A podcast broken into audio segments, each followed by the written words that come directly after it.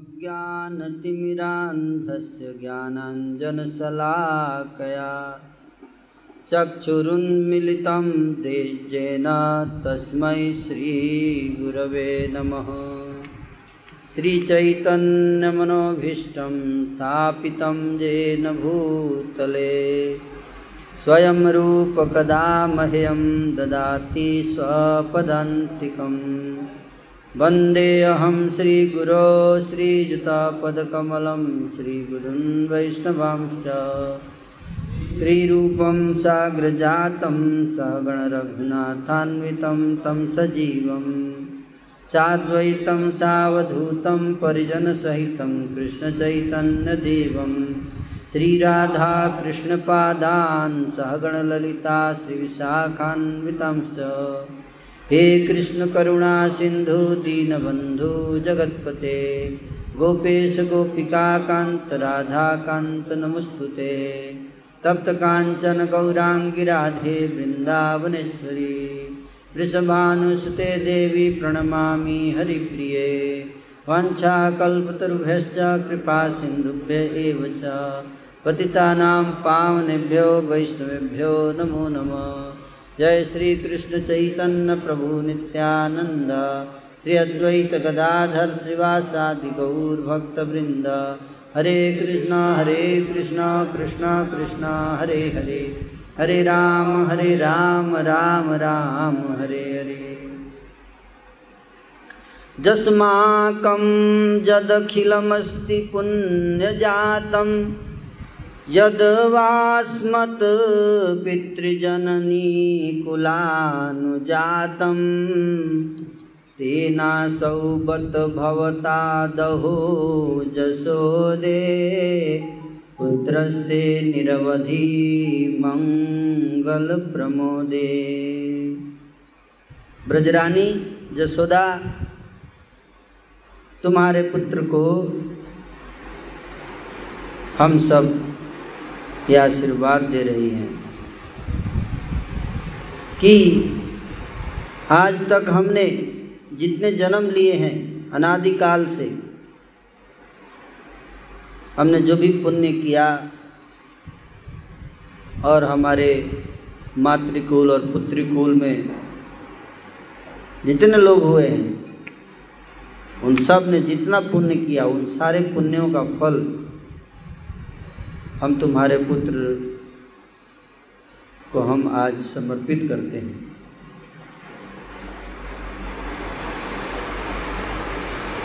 जिससे कि तुम्हारा पुत्र असीम मंगल, असीम आनंद में हमेशा मुस्कुराता रहे। यही हमारी आशीर्वाद है। अब आशीर्वाद पाना चाहते हो भगवान से या आशीर्वाद देना चाहते हो भगवान को? पाना चाहते हैं ताकि दे सकें।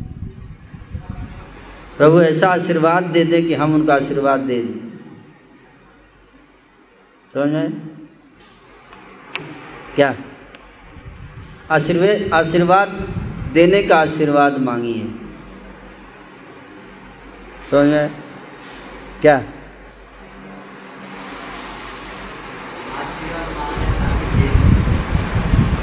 आशीर्वाद देने का आशीर्वाद मांगिए समझ में क्या समझ में आया? नहीं समझ में आया। क्या समझ में बताइए। हम्म आप बताइए। हम्म।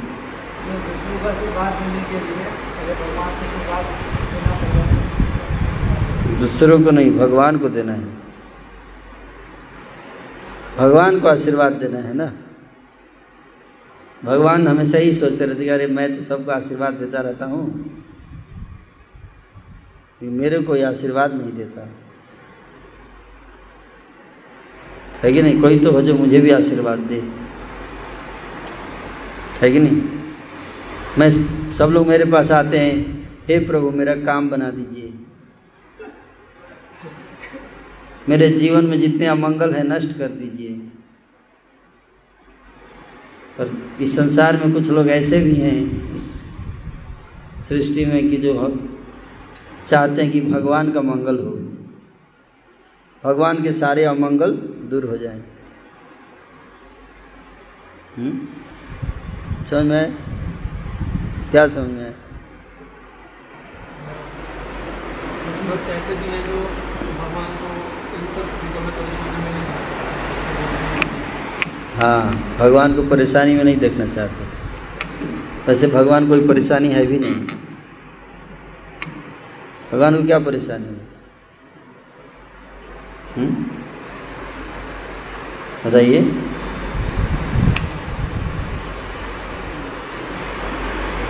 भगवान को न कोई कमी है किसी चीज़ की, न कोई समस्या है उनको तो क्या परेशानी हो सकती है भगवान? कोई परेशानी है ही नहीं। तो फिर इस इस बात का क्या वैल्यू है कि उनको कोई परेशानी ना हो? जिसको है ही नहीं, उसके बारे में सोचना इसको कोई परेशानी ना हो। उसका कोई वैल्यू है?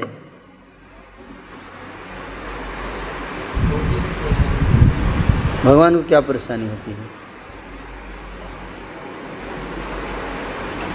हैं?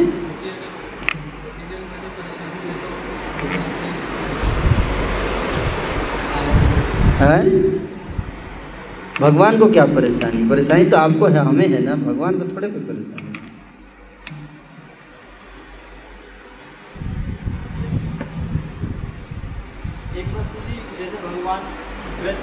मतलब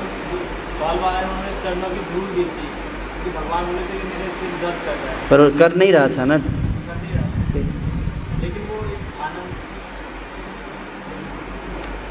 भगवान को किस बात का हेडेक उनकी इच्छा मात्र से समस्याएँ हल हो जाती हैं उनको क्या हेडेक है हुँ? हम्म?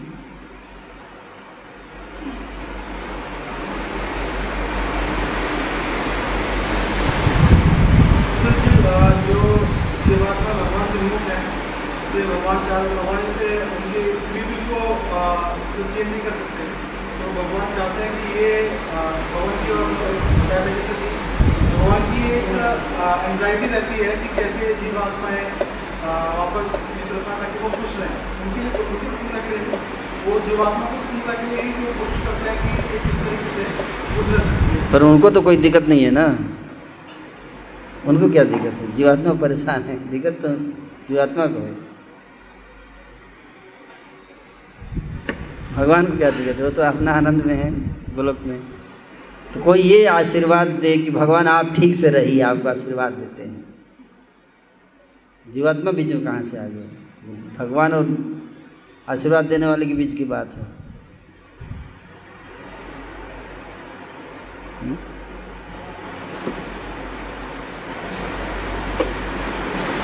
बताइए।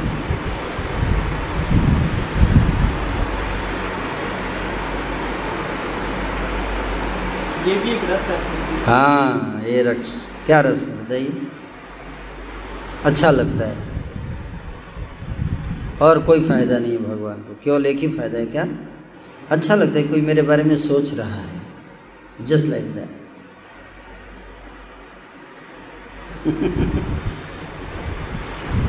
है ना? जैसे छोटा बच्चा है, इतना छोटा बच्चा है है ना? उसके पापा जो हैं वो बहुत एक्सपर्ट डांसर हैं, है ना? उन्होंने डांसिंग इंस्टीट्यूट से गोल्ड मेडल प्राप्त किया है पापा ने। टॉप किया है, पूरे चैंपियन वर्ल्ड चैंपियनशिप में टॉप डांसर और उनका एक छोटा बच्चा है। पापा बोलते हैं, बेटा, थोड़ा नाच के दिखाओ। जब बच्चा नाचता है तो पापा को कैसा लगता है?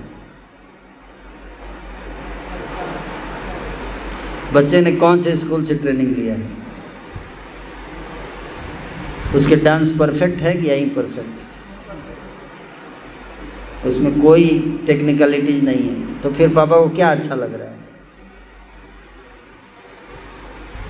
उसका डांस का स्टाइल अगर आप उसको कंपटीशन में डाल दीजिए तो जीतेगा। बच्चा जीतेगा, नहीं जीतेगा। बताइए गोल्ड मेडल मिलेगा बच्चे को? फिर पापा को क्या अच्छा लग रहा है? इसी को समझ जाइएगा तो भगवान की लीलाओं को समझ सकते हैं। बताइए। पापा को क्या अच्छा लगता है?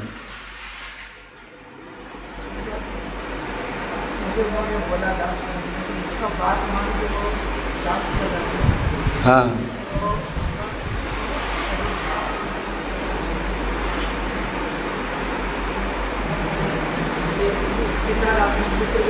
ऐसा रिलेशन इतना प्रेम उनको डांस करने से हम्म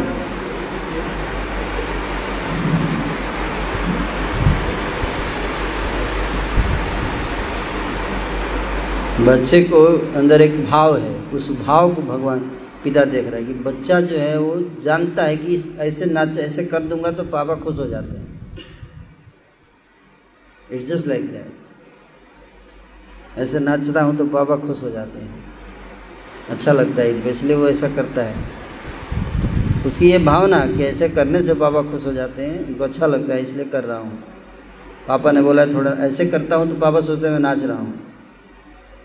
तो उस नाचता है, जो इतना जैसा है, तैसा भी नाचता है तो पिताजी को अच्छा लगता है। है कि नहीं? और उसका वीडियो बना के वायरल किया जाता है। उसमें टेक्निकलिटीज नहीं देखी जाती है है ना? उसमें भाव देखा जाता है। क्या देखा जाता है? भाव देखा जाता है। भाव का अभाव तो माया का प्रभाव। बच्चे के भाव को ले रहे हैं पिता। हम्म?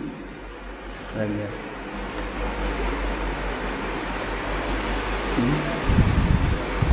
उसी तरह से भगवान को हम आशीर्वाद नहीं दे सकते। उनको हमारे आशीर्वाद की आवश्यकता है नहीं। लेकिन कोई सोच रहा है मेरे बारे में? बच्चा सोच रहा है पिता के बारे में। ऐसे करता हूँ तो पापा को अच्छा लगता है।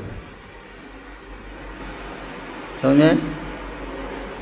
पापा की खुशी के लिए नाच रहा है। हालाँकि उसके नाचने से पापा पे पापा की खुशी डिपेंड नहीं है। है ना? ना भी नाचे तो पापा खुश रहेंगे। लेकिन जब नाचता है तो और ज़्यादा अधिक प्रसन्नता मिलती है। That is the key point तो कोई भगवान को आशीर्वाद दे या भगवान को हमारे आशीर्वाद की ज़रूरत नहीं है। सूर्य को, सूर्य की पूजा होती है छठ के दिन बिहार में तो सूर्य को लैंप ऐसे दीपक दिखाते हैं। सूर्य को हमारे दीपक की ज़रूरत है। बताइए। हैं? सूर्य को दीपक दिखाते जो सारे संसार को प्रकाश देता है, उसको प्रकाश दिखा रहे हैं देखिए। फिर क्यों दिखाते हैं? उस दीपक का वैल्यू नहीं है। भगवान सूर्य के सामने उस दीपक का क्या वैल्यू है? कुछ वैल्यू नहीं है। पर फिर क्या अच्छा लगता है भगवान सूर्य को? हमारी सद्भावना। क्या? याद रखिए, क्या? सद्भावना। सद्भावना। हमारी भावना उनके प्रति अच्छी भावना, जो उनके लिए भगवान के बारे में कोई सोच रहा है। भगवान सबके बारे में सोचते हैं। सब लोग चाहते हैं भगवान हमारे बारे में सोचे, हमारे बारे में सोचे, हमारा, हमारे बारे में सोचे। लेकिन कुछ लोग ऐसे होते हैं, वो चाहते हैं, वो भगवान को बोलते नहीं कि मेरे बारे में आप सोचिए। वो बोलते हैं, भगवान भगवान के बारे में वो सोचते हैं कि इनको क्या, कैसे हम, इनको कैसे हम प्रसन्न कर सकते कुछ ऐसा करें जिससे कि भगवान को क्या मिले? प्रसन्नता हो। कुछ ऐसा काम करें। है ना? भगवान के ऊपर कोई विपत्ति ना आए, भगवान के ऊपर कोई कष्ट ना आए, भगवान का कोई नुकसान ना हो, भगवान को कोई चिंता ना हो, ये भावना है। इसलिए आशीर्वाद दे रहे हैं, ऐसा आशीर्वाद। भूल चुकी हैं कि ये भगवान है है? तो ये प्रेम, भगवान के प्रति प्रेम इतना अधिक है कि व्यक्ति भूल जाता है। मुझे मतलब कोई मतलब नहीं है तुम भगवान हो, क्या हो? अगर आप भगवान हैं तो भी कोई दिक्कत नहीं है। नहीं है तो भी कोई दिक्कत नहीं है। हमारे लिए तो आप क्या हैं? हमारे छोटे बच्चे हैं। समझ में हमारे लिए क्या है? आप छोटे बच्चे हैं। एक भाव इसको बोलते हैं, भाव, वात्सल्य भाव। इसको क्या बोलते हैं? वात्सल्य भाव। अब नरेंद्र मोदी जब जाते हैं अपनी माँ से मिलने थोड़े ना माँ पूजा करती है। क्या करती है? पूजा करेगी, प्रधानमंत्री सैल्यूट मारेगी मुझे डांटेगी। माँ डांटेगी, उसके लिए वो प्रधानमंत्री नहीं है। क्या है? मेरा बेटा है ये। इतने छोटे से खिलाए इसको। है कि नहीं? और जब भी जाते हैं तो पैसा देती है। पैसा देगी माँ। सौ दो सौ रुपये दे के भेजेगी। बचपन से भाव है। वो बड़ शरीर बड़ा हो गया, लेकिन माँ के लिए वो छोटा ही रहता है। ये भाव है। ये बहुत कम लोग जानते हैं इस बात को। है ना? इसलिए बड़ा हो जाने के बाद बच्चों, माँ क्या पहले जैसा ही करती रहती है ऐसे? तूने खाना खाया, क्या खाना खाएगा? मैं बच्चा थोड़े हूँ कि बार बार पूछती है? कई लोग तो इरिटेट हो जाते हैं। माँ जब बार बार पीछे पड़ी रहती है कि नहीं? होते इरिटेट क्या मतलब अभी बच्चा थोड़े ना हूँ मैं आप बड़े हो गए हो, अपनी नज़र में, लेकिन माँ की नज़र में आप बड़े, उसके लिए तो वही वही नज़र है अभी वही वात्सल्य भाव, इसको तो वात्सल्य भाव। समझ में आ रहा है? तो भगवान कितने भी बड़े हो जाएँ, भगवान बन जाएँ, किसी को भी मार पीट के आते हैं, लेकिन जसोदा मैया उनको केवल यही चीज़ नहीं, खाना खाया क्या? लग इसको भाव समझ भाव का, भक्ति भाव की वस्तु है लॉजिक की नहीं। हम्म? और भाव में ही क्या है? प्रेम है। है ना? प्रेम। प्रेम तो भगवान की लीलाओं को किस दृष्टि से देखना है? प्रेम की दृष्टि। नहीं तो नहीं समझ में आएगा। नहीं समझ में आएगा। हम्म? कोई लॉजिक नहीं समझ में आएगा लेकिन अगर प्रेम की दृष्टि से अगर आप माँ को देखोगे तो आपके आँखों में आँसू आ जाएँगे। कि मैं बड़ा हो गया हूँ, पर इसके नज़र में मैं मैं वही बच्चा हूँ। मेरे को अभी उसी हिसाब से देखभाल करने का सोचती है कि नहीं? वो भाव जो है आजकल लोगों के जीवन से क्या होता जा रहा है? भाव का अभाव होता जा रहा है, इसलिए माया का प्रभाव। समझे बात? को इसलिए माता पिता जब बूढ़े हो जाते हैं तो बच्चे क्या करने लगते हैं? भेज दो इनको वृद्धाश्रम में, क्या? इनका क्या ज़रूरत है अब? है कि नहीं? क्योंकि भाव को नहीं समझ पाते। हुँ? हम्म? आज के समय में भाव नष्ट होता जा रहा है। हर जगह केवल कैलकुलेशंस चल रहा है। कितना पैसा आएगा? कितना इन पे इन्वेस्ट हो रहा है? कितना रिटर्न मिल रहा है? है कि नहीं? लोग गोरक्षा भी करते तो सोचते गाय पे कितना खर्चा होगा, कितना रिटर्न होगा? अच्छा नहीं होगा रिटर्न अब दूध नहीं दे रही है। नहीं। ऐसा करते हैं, कसाई को दे देते हैं। कुछ तो आ जाएगा पैसा, नहीं तो खाती रहेगी, मर जाएगी, कुछ मरते से पहले कुछ पैसा दे के जाएगी। है ना? है? गाय के मरने का तो कुछ पैसा मिल भी जाता है। माता पिता को अगर बेचेंगे कसाई को तो कुछ नहीं मिलेगा, इसलिए बेचते नहीं है। तो उसको भी बेचते हैं। कुछ इन्वेस्ट आ जाएगा रिटर्न में। है कि नहीं? है? ये संसार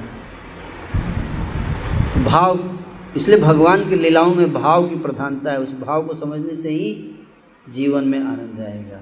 पैसा कितना भी हो जाए, जीवन में आनंद नहीं आएगा। आनंद भाव से आता है। हम्म? इसलिए भगवान के पास अथाह संपत्ति है, लेकिन सब लोग केवल उनके पास जाते हैं? कुछ दे दीजिए कुछ दे दीजिए कुछ दे दीजिए। हम्म? कोई उन जाके नहीं बोलता कि मुझे आपसे कुछ नहीं। तुमने खाया क्या? दिन भर बांटते रहते हो। तुमने खाया?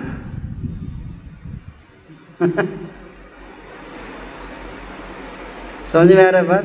भाव?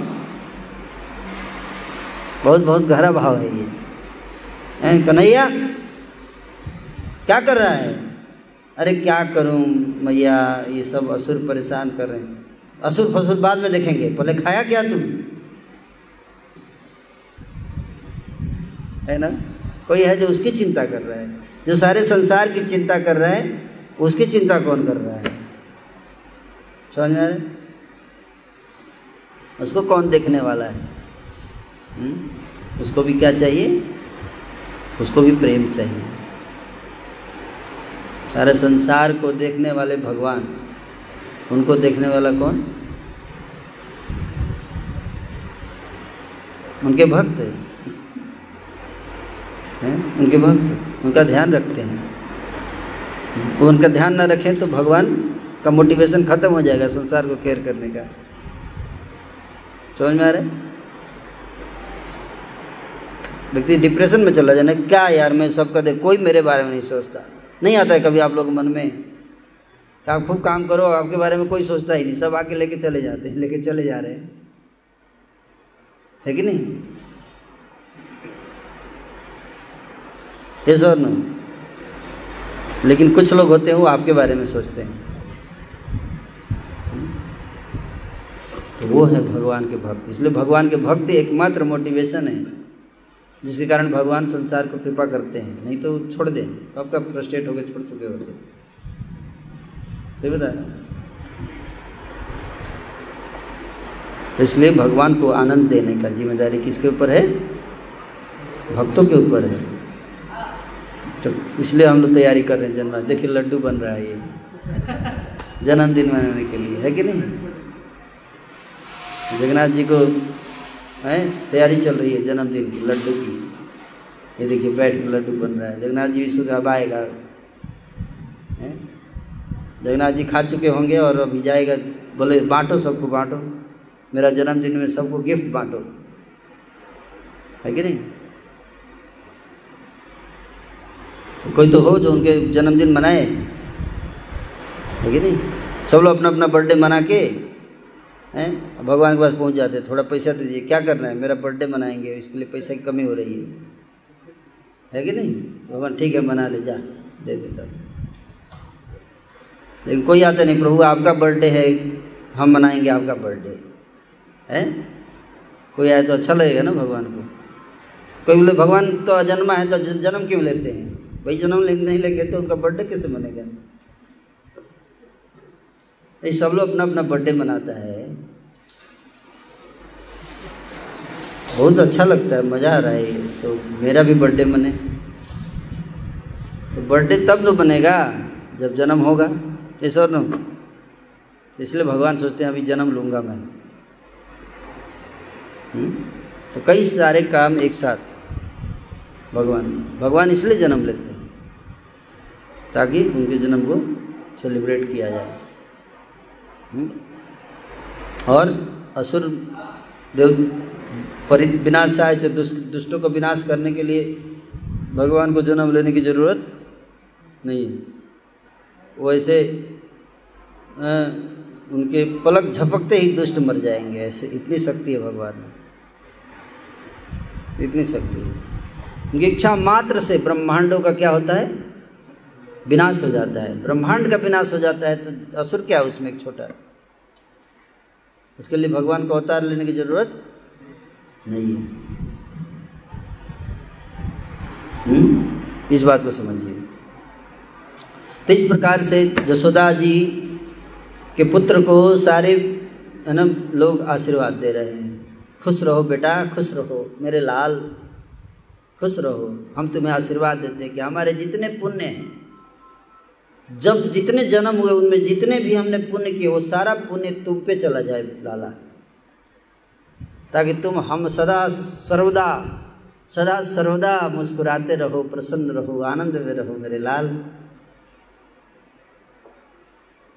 और फिर कहते, मेरा ही नहीं, मेरे माता के कुल में जितने लोग हुए, उनका भी जितने जन्म हुए, सबका वही हम दे रहे हैं, जैसे उनकी बपोती है।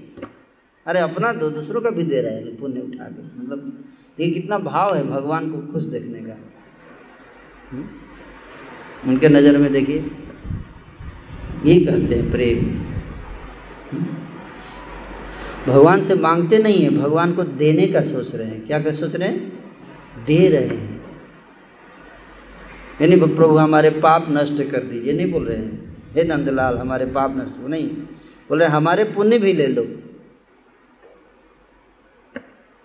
है ना?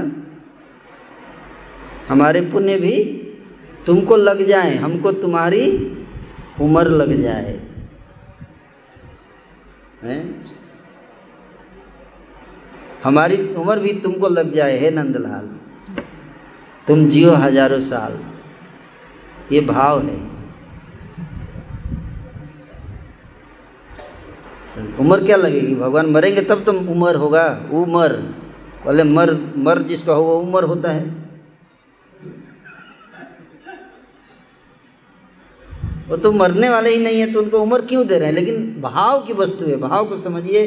भगवान देख रहे हैं कि कोई है जो मेरे मेरे चाहता है कि मैं हमेशा जीऊँ। हम लोग जनरली चाहते हैं कि भगवान आए और हमारा काम करा के यहाँ से गए, यहाँ से खिसक लें। देर ज़्यादा देर ना रहें।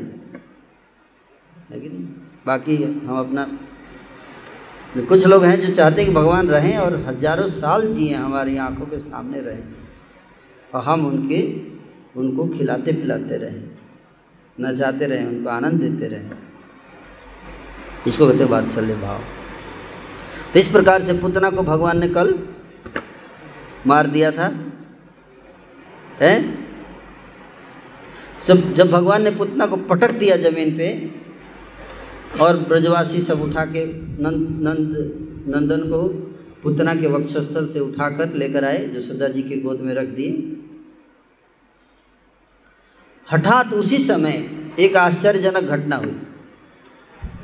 क्या आश्चर्यजनक घटना हुई, सुनना चाहते हैं?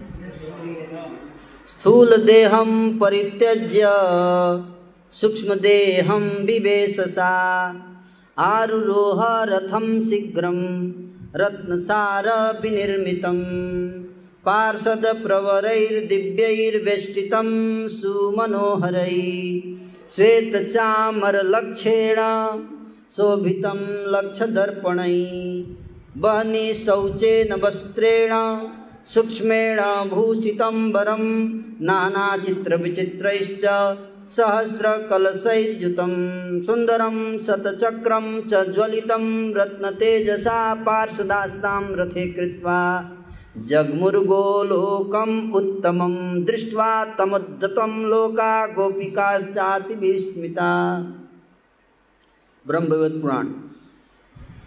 ब्रह्मवत पुराण से।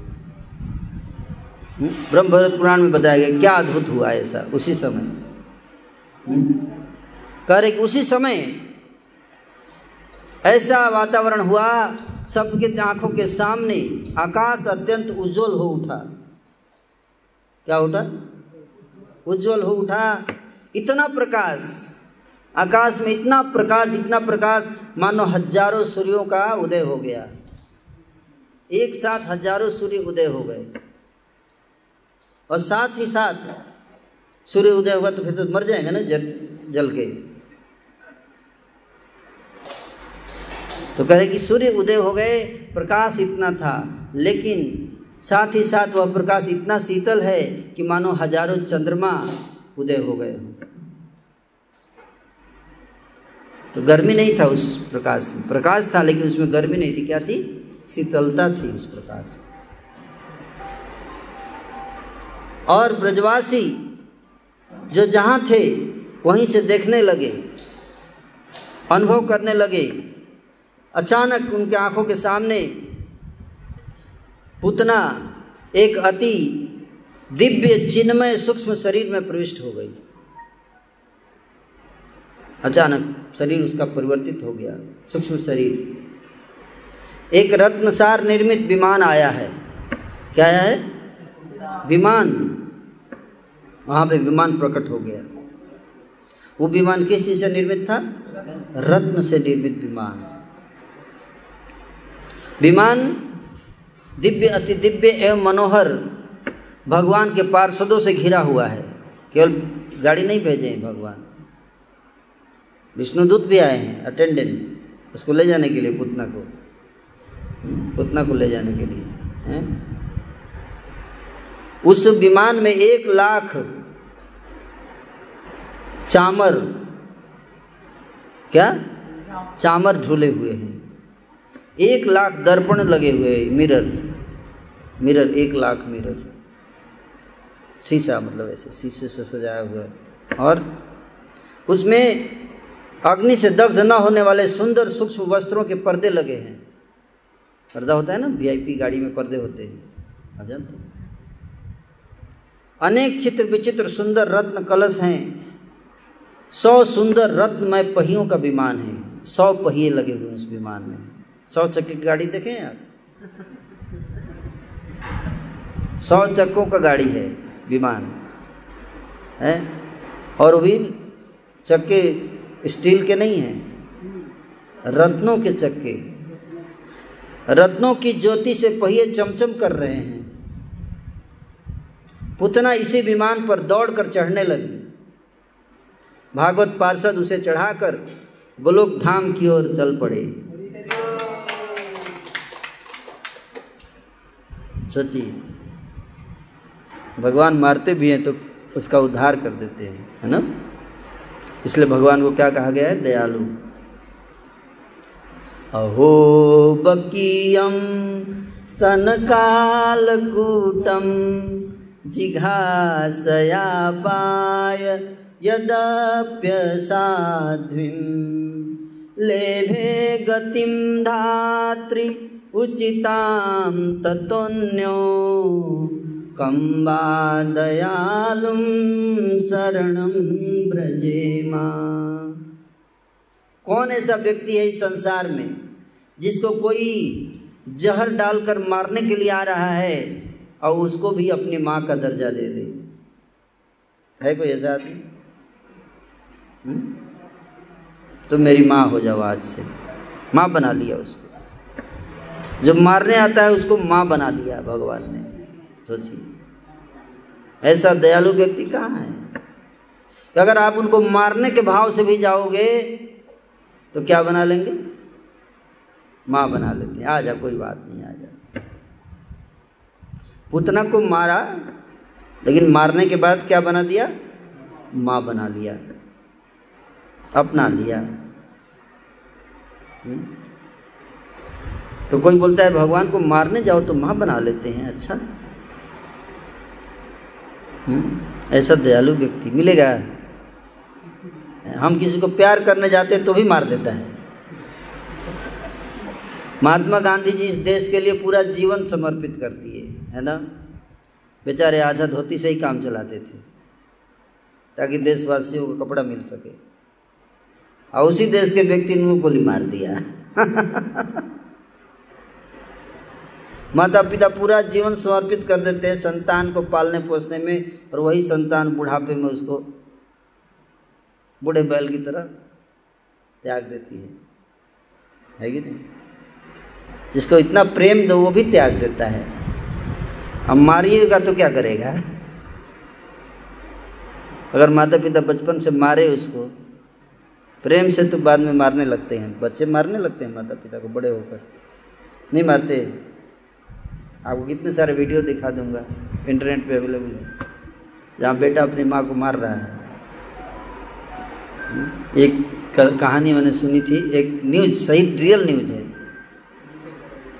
है ना? रियल न्यूज़ कि एक बूढ़ी औरत जो है, उसको एक यंग लड़का पीट रहा था रोड पे। बीच रोड पे मार रहा था। तो किसी ने उसका वीडियो बना लिया। है ना?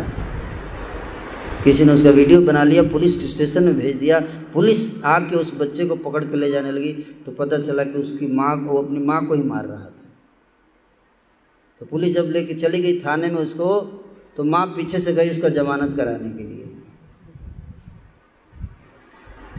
सोचिए, जिसको मारने के कारण पुलिस ने उसको बंद किया, वही औरत जा रही है उसका जमानत कराने।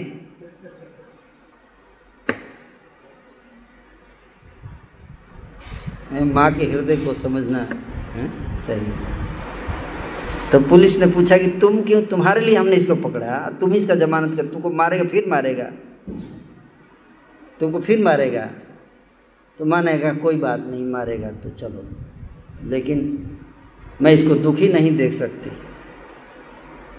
है कि नहीं? मैं इसको दुखी मैं नहीं देख सकती इसको जेल में।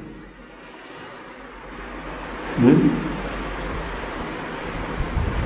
तो सोचिए कि जो व्यक्ति भगवान का हृदय कैसा है, कोई मारने भी आता है तो उसको भी क्या करते इसलिए भगवान क्या कहते हैं? भक्त वत्सल क्या कहते हैं? भक्त वत्सल तो पुतना मारने आई थी भगवान को, फिर भी उसको माँ का दर्जा दे दिया भगवान ने। क्यों?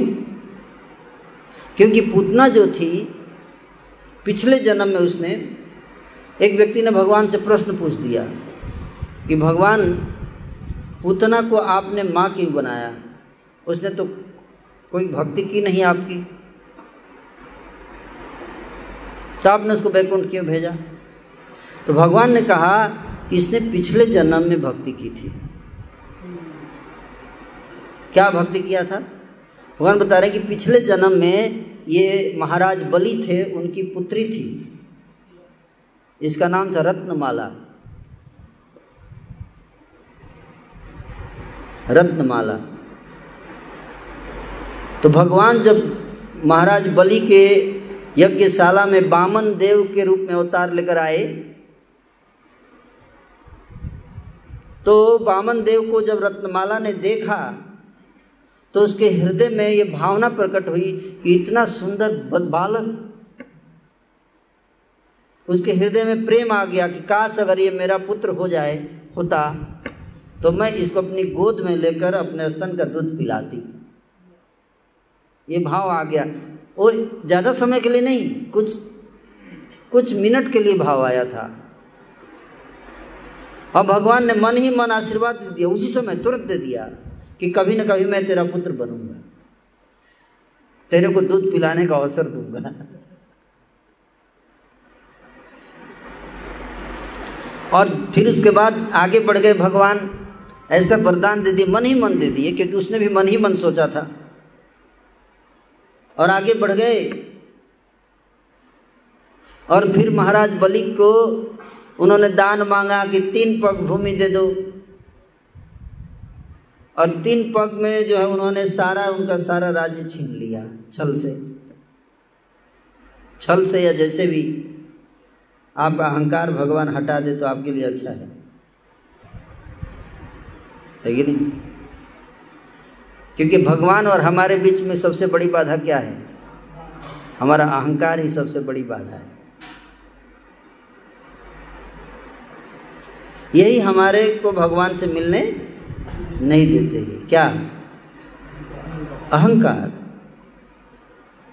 ये बड़ी कृपा हो गई बलि के ऊपर कि भगवान ने उनका सब कुछ छीन लिया। लेकिन रत्नमाला, अरे मैं तो इसके बारे में इतना अच्छा सोच रही थी। इसने मेरे पिताजी का सब कुछ छीन लिया, ढोंगी छलिया, दुष्ट बालक।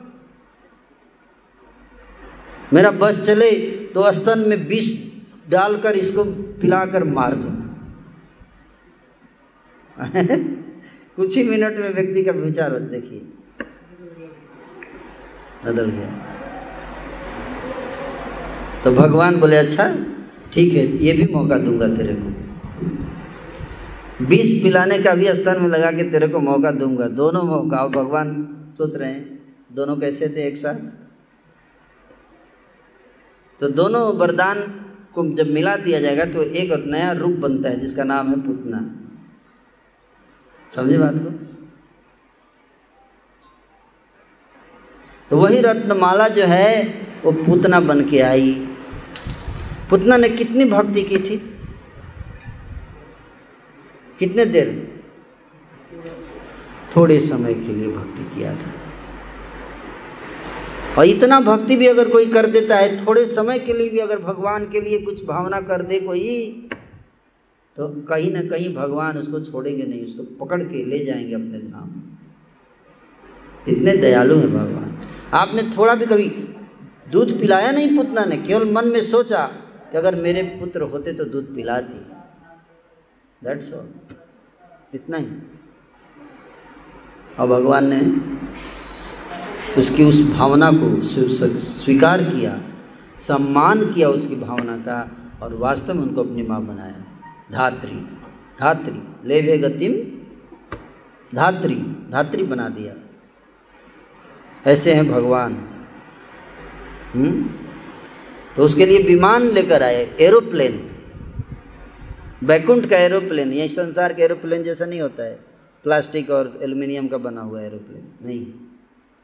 भगवान के धाम में जो एरोप्लेन है, वो रत्नों से बना हुआ है। सोना, चांदी, हीरे, जवाहरात, लगे रहते पहिया भी हीरे का बना होता है। सोचिए। ऐसे विमान है भगवान के धाम में। हम्म। और वो विमान आया था किसके लिए?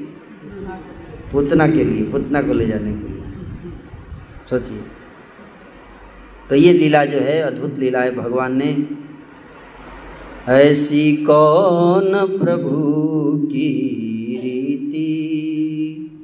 विरद हेतु पुनीत परिहरी, पावरनी पर प्रीति ऐसी।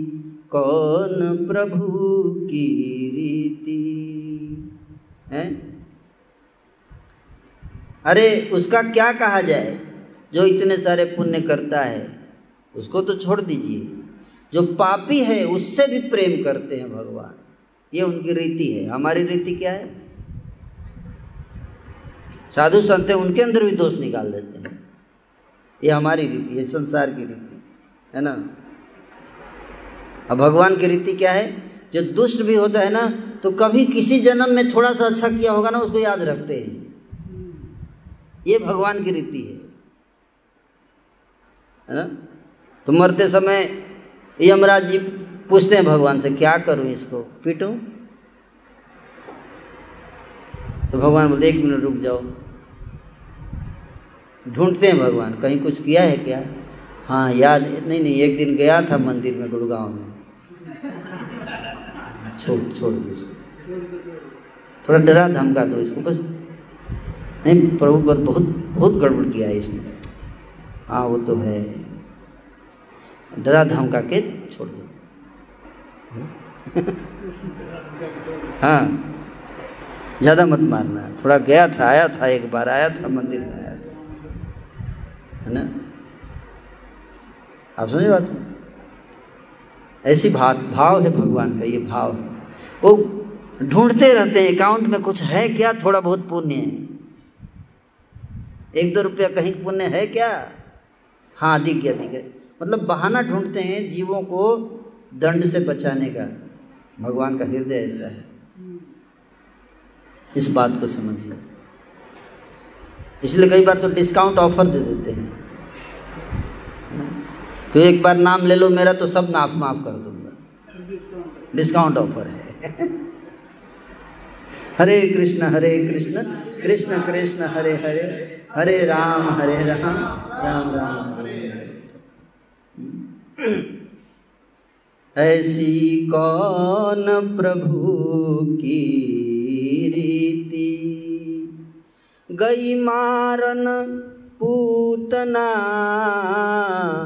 कालकूट लगाई। मारने के लिए गई थी पुतना कालकूट विष लगाकर अपने स्तन में।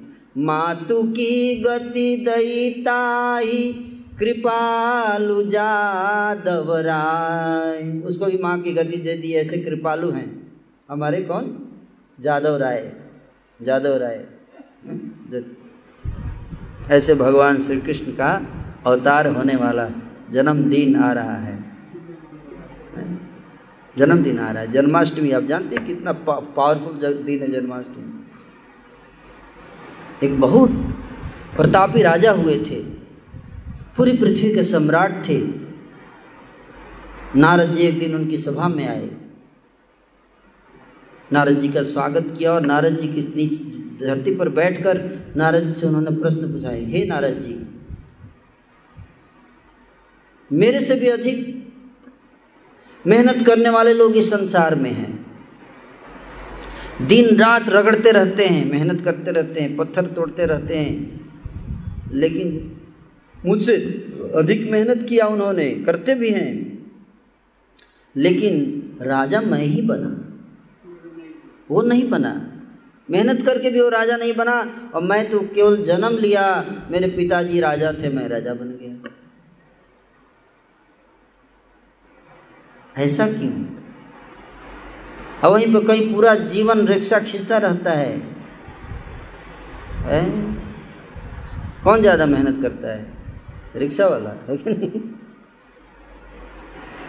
रिक्शा से ज़्यादा तो गधा करता है। वो तो लोड ढोता ही रहता है। हार्ड वर्क करने से कोई राजा नहीं बनता।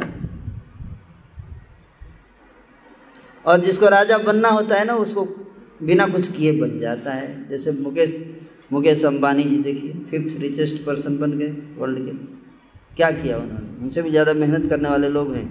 उनसे भी ज़्यादा इंटेलिजेंट लोग हैं, पढ़ाई करने वाले। है कि नहीं? लेकिन रिचेस्ट मैन सब नहीं बन सकते। धीरू भाई अंबानी के घर जन्म लिया, हो गए रिचेस्ट तो राजा ने पूछा कि ऐसा क्या किया मैंने? जो मैं राजा बन गया पूरी पृथ्वी का। मैंने तो कुछ नहीं किया। पिताजी राजा थे, मैं जन्म लिया उनके घर और फिर जैसे ही पिताजी, मैं थोड़ा बड़ा हुआ, मेरे को राजा बना दिया पापा ने। तो नारद जी ने कहा, तुम्हारे पिछले जन्म में तुमने किया, इस जन्म में कुछ नहीं किया, पिछले जन्म में। तो क्या किया था पिछले जन्म में ऐसा? बोले, पिछले जन्म में तुम डाकू थे। हरी तो डाकू था तो पाप किया होगा। हाँ बहुत पाप किया था तुमने तो फिर राजा कैसे बन गया? दंड मिलना चाहिए। बोले, नहीं, तुम डाकू थे, तुम्हारे पीछे पुलिस पड़ी थी। तुम भाग रहे थे, पुलिस पीछे पकड़ने के लिए पड़ी थी। अचानक तुमने देखा आप कोई अवसर नहीं है पकड़े जाओगे तो बगल में एक मंदिर था। कौन का होगा?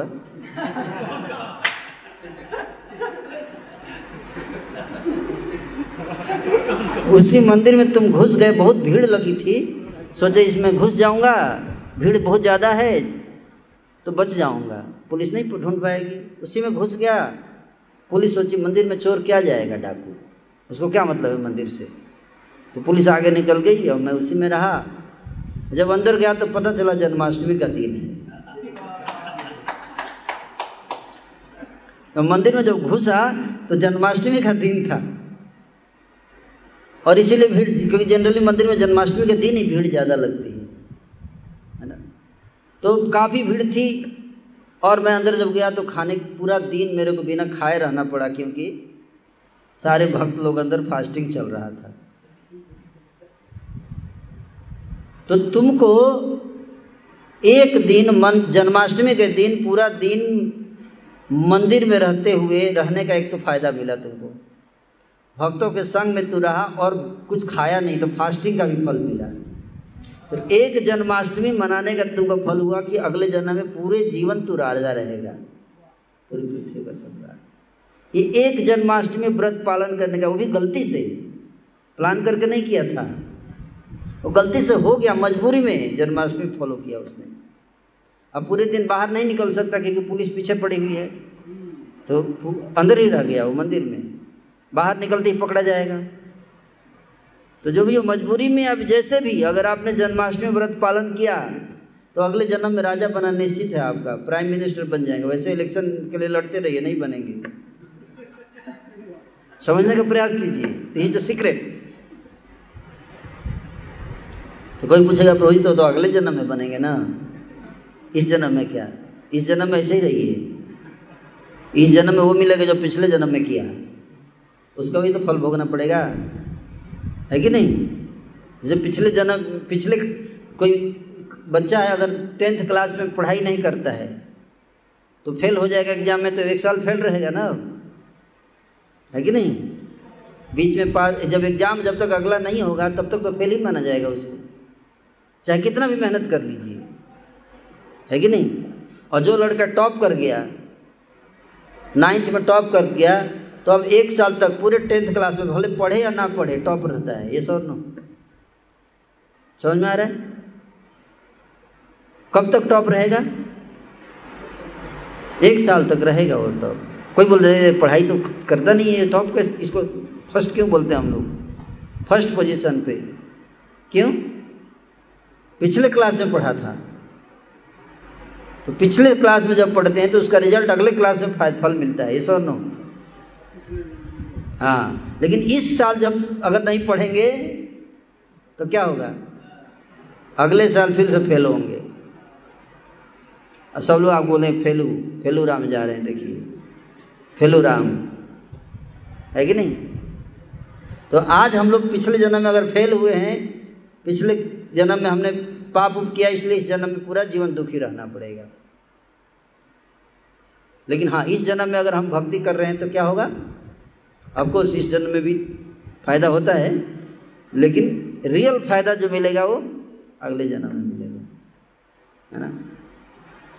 क्योंकि ये लाइफ तो फिक्स हो चुका है। हैं? ये लाइफ फिक्स हो चुकी है। सत्तर साल तक आपको रहना है। हड्डी पसली उसी हिसाब से बनाई गई है।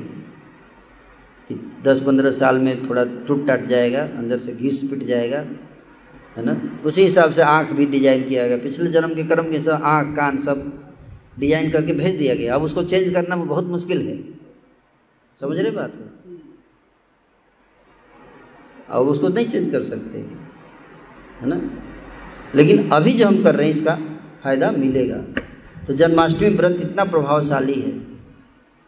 इस, ये ये सब भगवान ने क्या कृष्ण जन्माष्टमी जो उत्सव बनाए हैं, ये इसलिए बनाए हैं ताकि हमको राजा बना सकें। अगर हम फॉलो करेंगे तब। लेकिन फिर भी नास्तिक लोग इसका फ़ायदा नहीं उठाते, हैं? सब लोग इसका फ़ायदा नहीं उठा पाएँगे। सब लोग फ़ायदा नहीं उठा पाएँगे। भगवान देखिए, आप भगवान को इतना देंगे ना, भगवान आपको इतना देंगे। लेकिन मंदिर में बहुत पैसा ले रहे हैं। मैं कई बार ऐसे लोग, बहुत पैसा नहीं ले रहे हैं, बहुत पैसा दे रहे है? जब जब राजसूय यज्ञ हो रहा था महाराज युधिष्ठिर का तो शिशुपाल ने भगवान का अपमान किया, सौ गालियाँ दिया। भगवान ने वरदान दे सौ गाली देगा, तब मारूँगा इसको। क्योंकि बचपन में जब शिशुपाल जन्म लिया, उस, उनका चचेरा भाई था, भगवान कृष्ण का तो उसकी उसकी माँ जो थी, वो भगवान कृष्ण गए देखने के लिए शिशुपाल को तो माँ ने गोद में डाल दिया कृष्ण के। तो गोद में जैसे ही लिया तो ऊपर से आकाशवाणी हो गई। है? उसकी माँ को एड्रेस कर रही है कि तूने जिसकी गोद में डाला अपने बेटे को, वही इसको मारेगा। तो मान रोने लगे, कृष्ण, तुम इसको मारोगे क्या? तुम्हारा भाई है, तुम क्यों मारोगे इसको? भगवान बोले, मारूँगा क्योंकि गाली देगा और क्यों मारूँगा? तो बोली, गाली देगा तो मार दोगे? बोले, ठीक है, माफ़ करूँगा। सौ गाली तक माफ़ है। लगातार सौ गाली माफ़ है। मतलब एक एक करके देगा तो कोई दिक्कत नहीं सौ गाली एक एक करके अलग अलग देगा तो तो भी माफ़ है। लेकिन लगातार सौ गाली देगा तो लगातार निन्यानवे भी देगा तो माफ़ है। निन्यानवे बार निन्यानवे गाली लगातार दे तो भी माफ़ है। लेकिन लगातार सौवा टच करेगा तो मारूँगा। तो राजस्व यज्ञ में शिशुपाल ने सौ गालियाँ दे दी। गिनती पूरी कर दिया उसने। तो भगवान सुदर्शन चक्र चलाए और सबके सामने on the spot death murder सबके सामने। मोक्ष दिया उसको, है ना? तो सुदर्शन चक्र जब वापस लौट रहा था तो भगवान की उंगली कट गई, है ना? तो खून निकलने लगा, वहीं पर द्रौपदी खड़ी थी। उसने तुरंत अपने साड़ी फाड़ दी। साड़ी का एक पल्लू उठाया और इसे फाड़ के तुरंत बहुत कीमती साड़ी था, लेकिन सोचा नहीं ज़्यादा। इतना कीमती, क्योंकि माताओं का अपना साड़ी बड़ा प्रिय होता है। ऐसे थोड़े फट, फटने नहीं देगी। है कि नहीं? लेकिन द्रौपदी ने कुछ नहीं सोचा। तुरंत कीमती साड़ी फाड़ दिया, क्योंकि फेस्टिवल चल रहा था तो बहुत फेवरेट साड़ी पहना होगा। तुरंत फाड़ के भगवान की उंगली पे पट्टी लगाया। कितना साड़ी होगा? इतना होगा? टुकड़ा? तो भगवान ने उसी समय सोच लिया कि इतना तुमने दिया है ना, समय आएगा तो तुमको इतनी साड़ी दूँगा। इसकी कई गुना करके साड़ी रिटर्न करूँगा। तो जब भरी सभा में दुशासन द्रौपदी का वस्त्र हरण कर रहा था, साड़ी खींच रहा था तो भगवान हृदय यही मौका है। हैं? यही मौका है चुकाने का। भगवान आ गए कितना साड़ी चुकाया? सोचिए, इतना कि दुशासन खींचते खींचते खींचते खींचते बेहोश होके गिर गया हरी सभा में।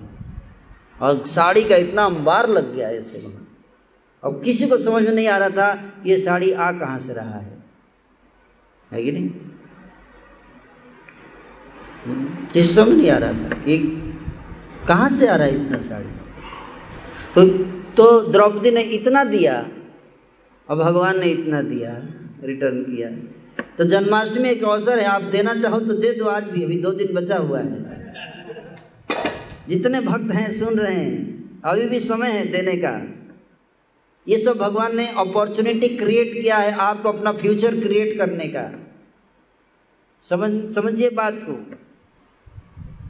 नहीं तो घिसते रहिए पत्थर, गधे की तरह ढोते रहिए लोड, उससे कुछ नहीं होने वाला, लेकिन भगवान के उत्सव बनाया है, ये सब अपॉर्चुनिटी बनाया है। हम्म? अगर आपने हाथ डाल दिया इसमें तो हीरा हीरा हो जाएगा माला माल हो जाएँगे। हैं? कितना आरओआई है इसका, जानते? आर मतलब? Return return on investment return on investment आप इतना देखिए, इतना साड़ी का टुकड़ा दीजिए तो कितना साड़ी? तो उसी हिसाब से आप कैलकुलेट कर लीजिए। एक दिन जन्माष्टमी व्रत किया तो सोचिए कितना, पूरे एक जन्म राजा रहा। है? तो कुछ इस अवसर पे अगर हम कुछ करते भगवान के लिए तो भगवान उसको सदैव याद रखते हैं। और पुतना ने थोड़ा सा रत्नमाला ने थोड़ा सा अच्छा सोचा था, इसको अपना दूध पिलाऊं कि अगर मेरा पुत्र हो जाए, मेरी गोद में आ जाए तो। कितना अच्छा लगे। थोड़ा सा सोचा, थोड़ा देर के लिए भगवान याद रखे उसको। तो कभी हमने गलती से थोड़ा सा भी अगर सोच लिया भगवान के लिए, भगवान उसको याद रखते हैं। और आपको मौका देंगे। आप जानते हैं?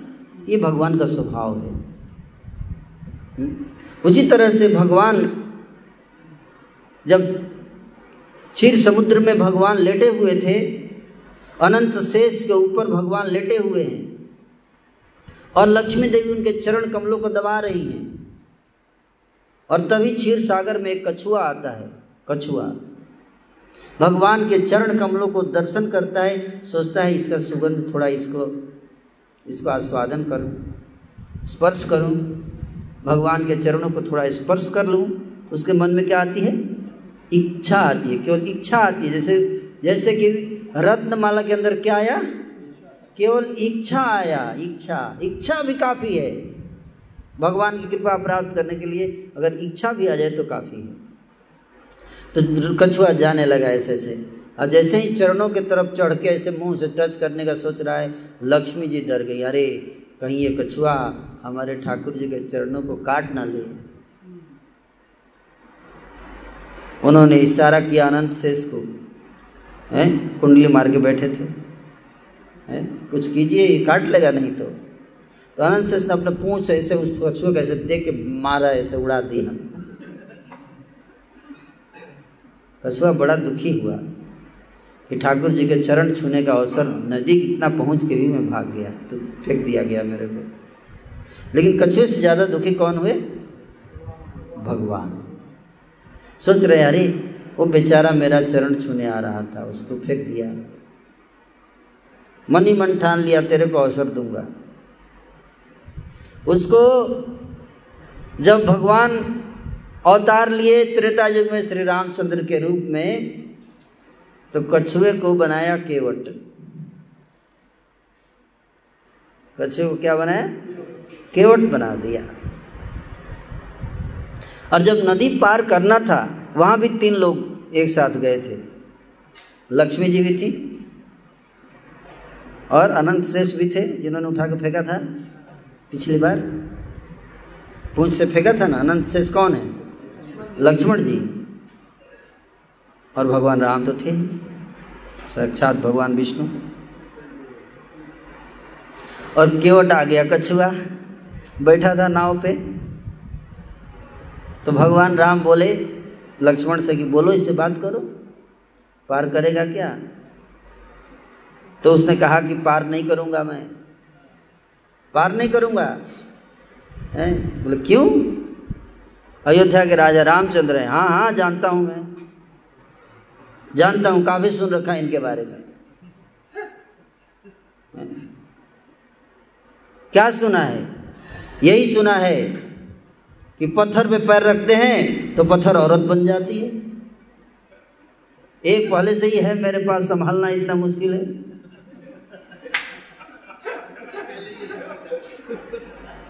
एक और हो जाएगी।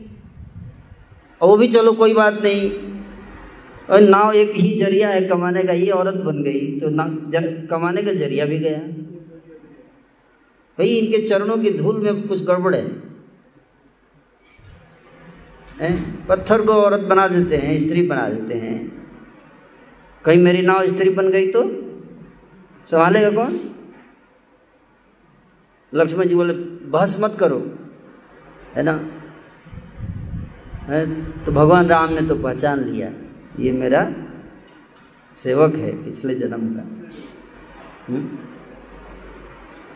तो भगवान राम ने लक्ष्मण को इशारा किया कि यहाँ पे दादागिरी नहीं चलेगी एक ही नाव है एक ही नाविक है कोई ऑप्शन नहीं है भाई है ना इसके बाद मानने में भलाई है, है? तो केवट बोला, सोच लीजिए, जल्दी बताइए। बोले, कि तो करें, क्या करना है, क्या करोगे? पहले चरण धोऊँगा बढ़िया से। पहले चरण धोऊँगा, सारी धूल पहले हटाऊँगा। प्रॉब्लम आपके चरण में नहीं है, प्रॉब्लम धूल में है। धूल पड़ने से हुआ है, पत्थर स्त्री बनी है।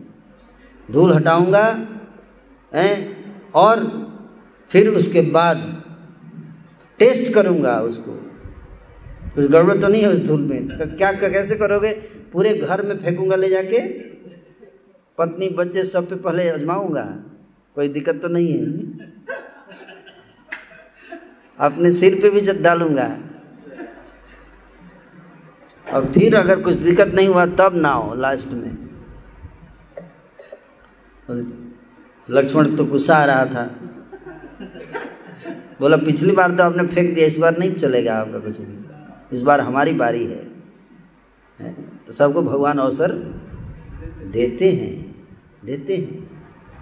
उनके लिए लक्ष्मण जितने प्रिय हैं उतने ही हर जीव प्रिय है। लक्ष्मी जितनी प्रिय हर जीव। कोई भी उनके पास प्रेम से जाता है उसको रिजेक्ट नहीं करते।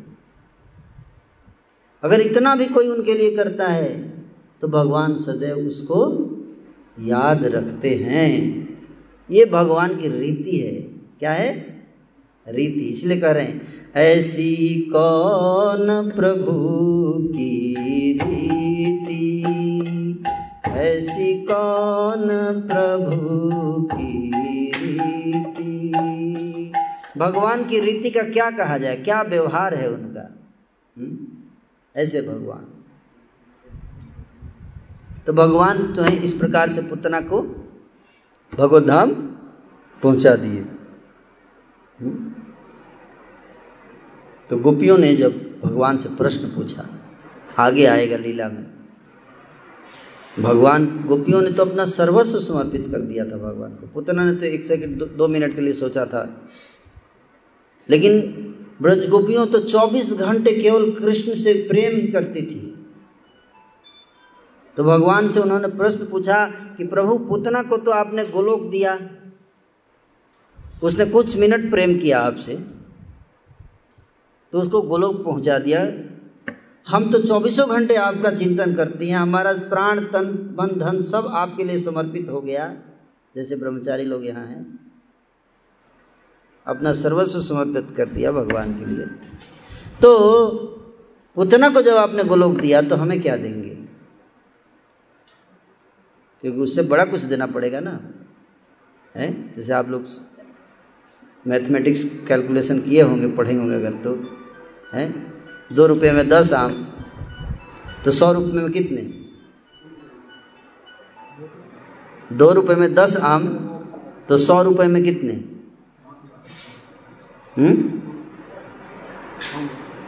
पाँच सौ। दो रुपये में दस आम तो सौ रुपये में पाँच सौ आम। कैलकुलेशन क्लियर है? है कि नहीं? तो दो मिनट की भक्ति में गोलोक तो पूरे जीवन की भक्ति में क्या? बताइए। कितने गोलोक? और गोलोक से बड़ा कुछ है नहीं भगवान के पास? तो गोपियों ने प्रश्न पूछा, हमें क्या देंगे आप?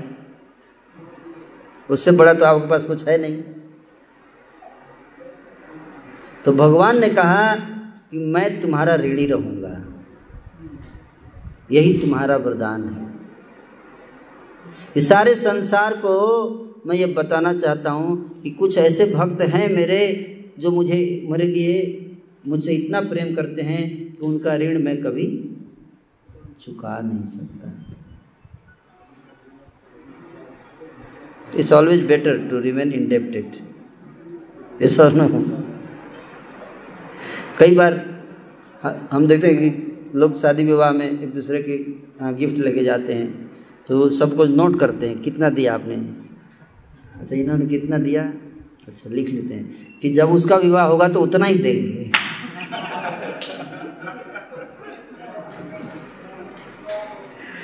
पता नहीं, आजकल होता है कि नहीं, पर होता है ना।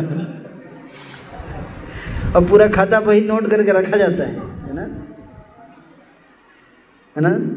मतलब हम ऋणी नहीं रहना चाहते हैं किसी का, है ना?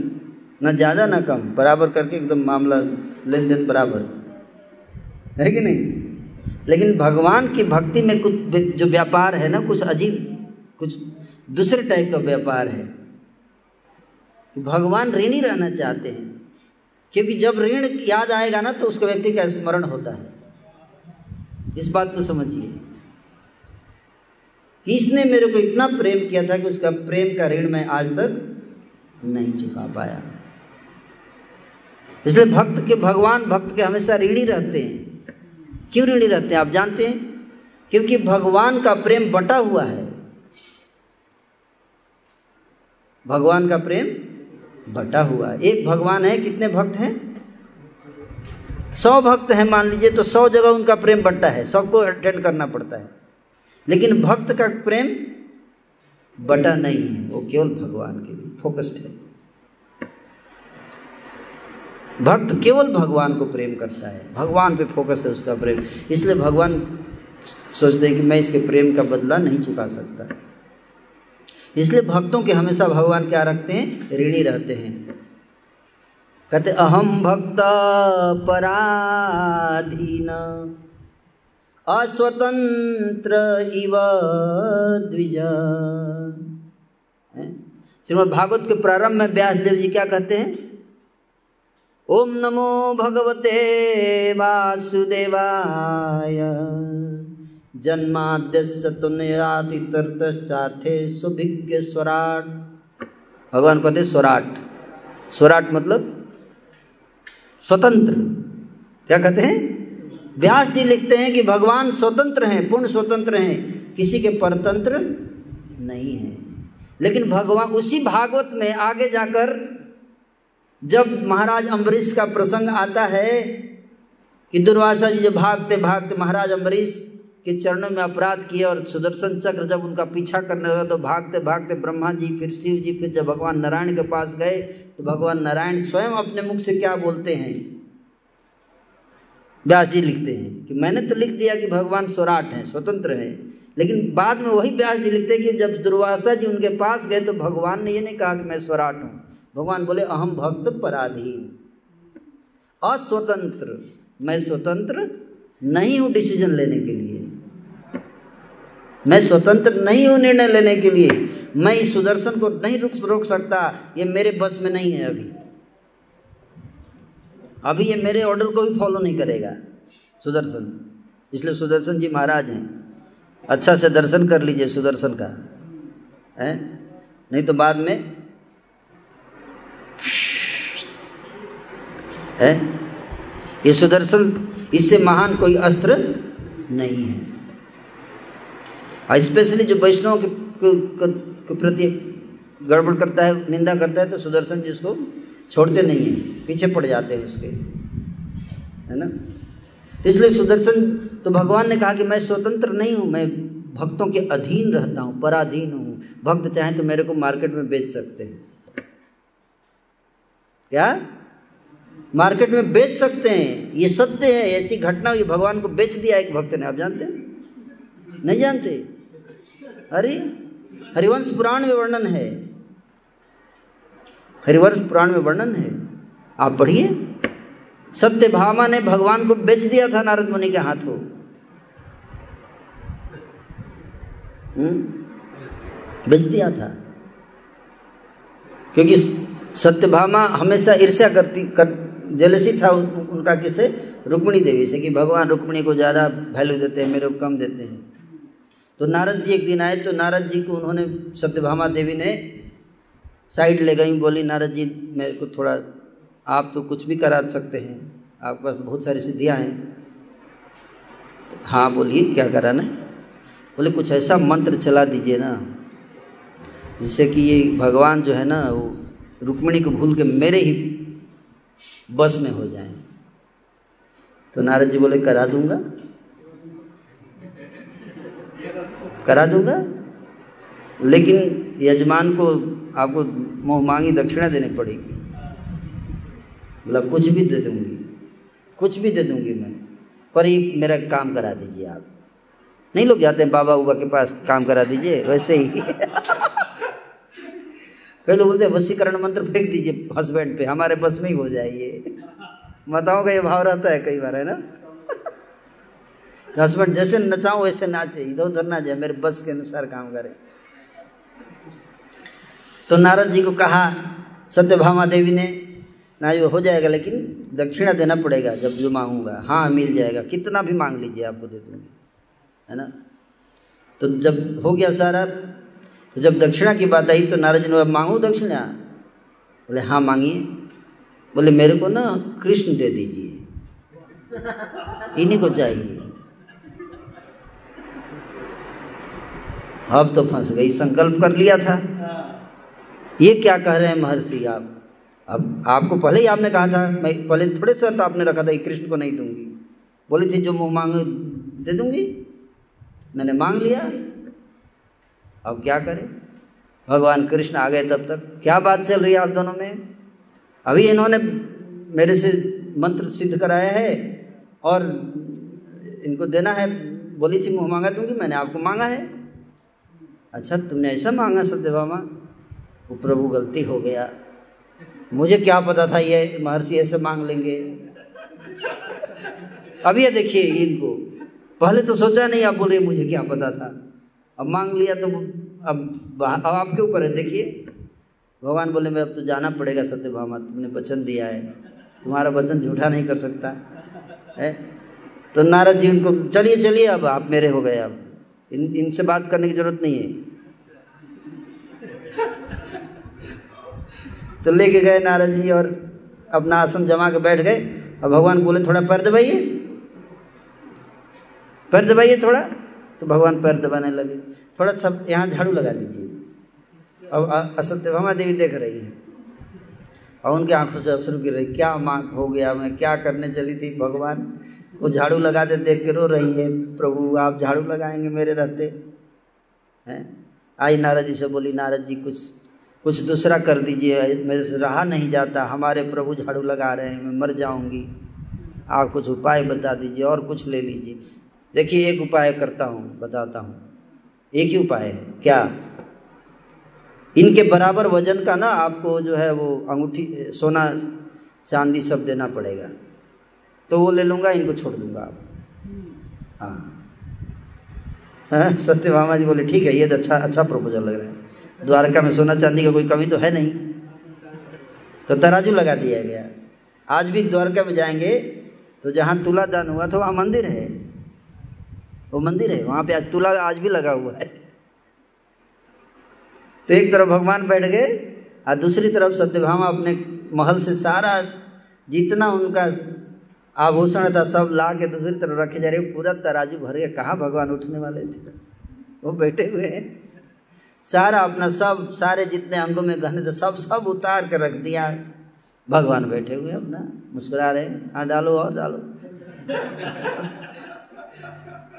और उनके सब, अब कहाँ से लाऊं? है, अब कहाँ से लाऊं? रोने लगी फिर।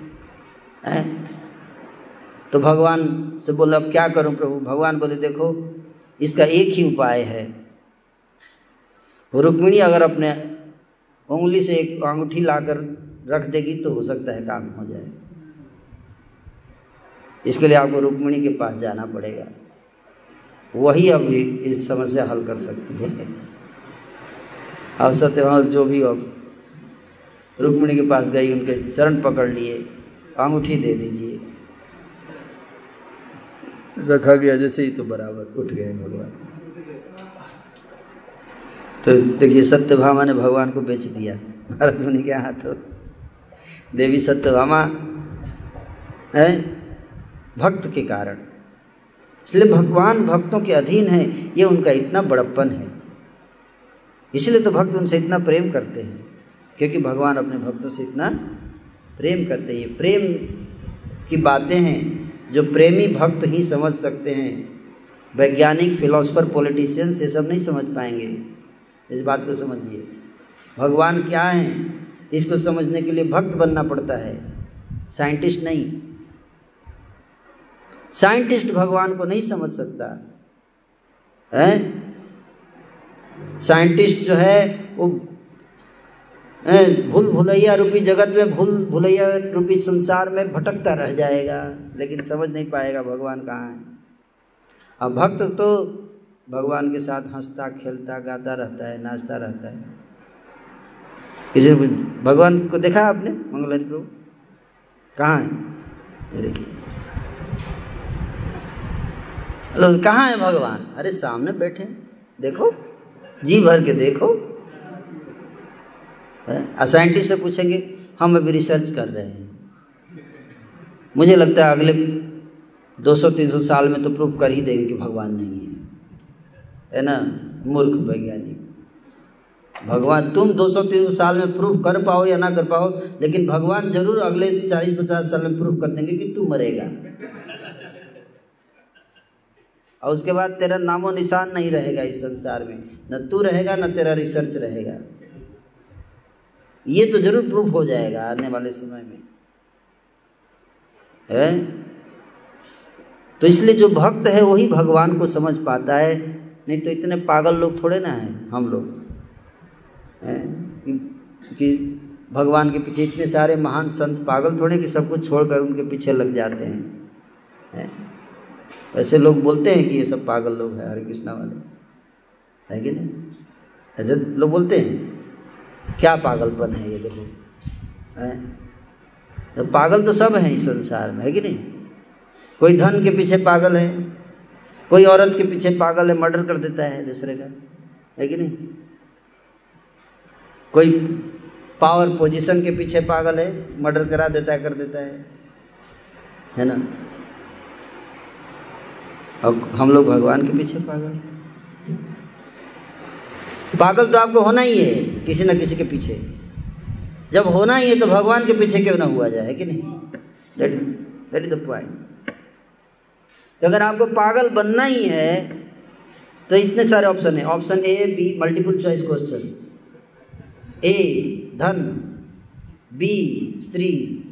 सी पोस्ट पोजीशन और डी भगवान.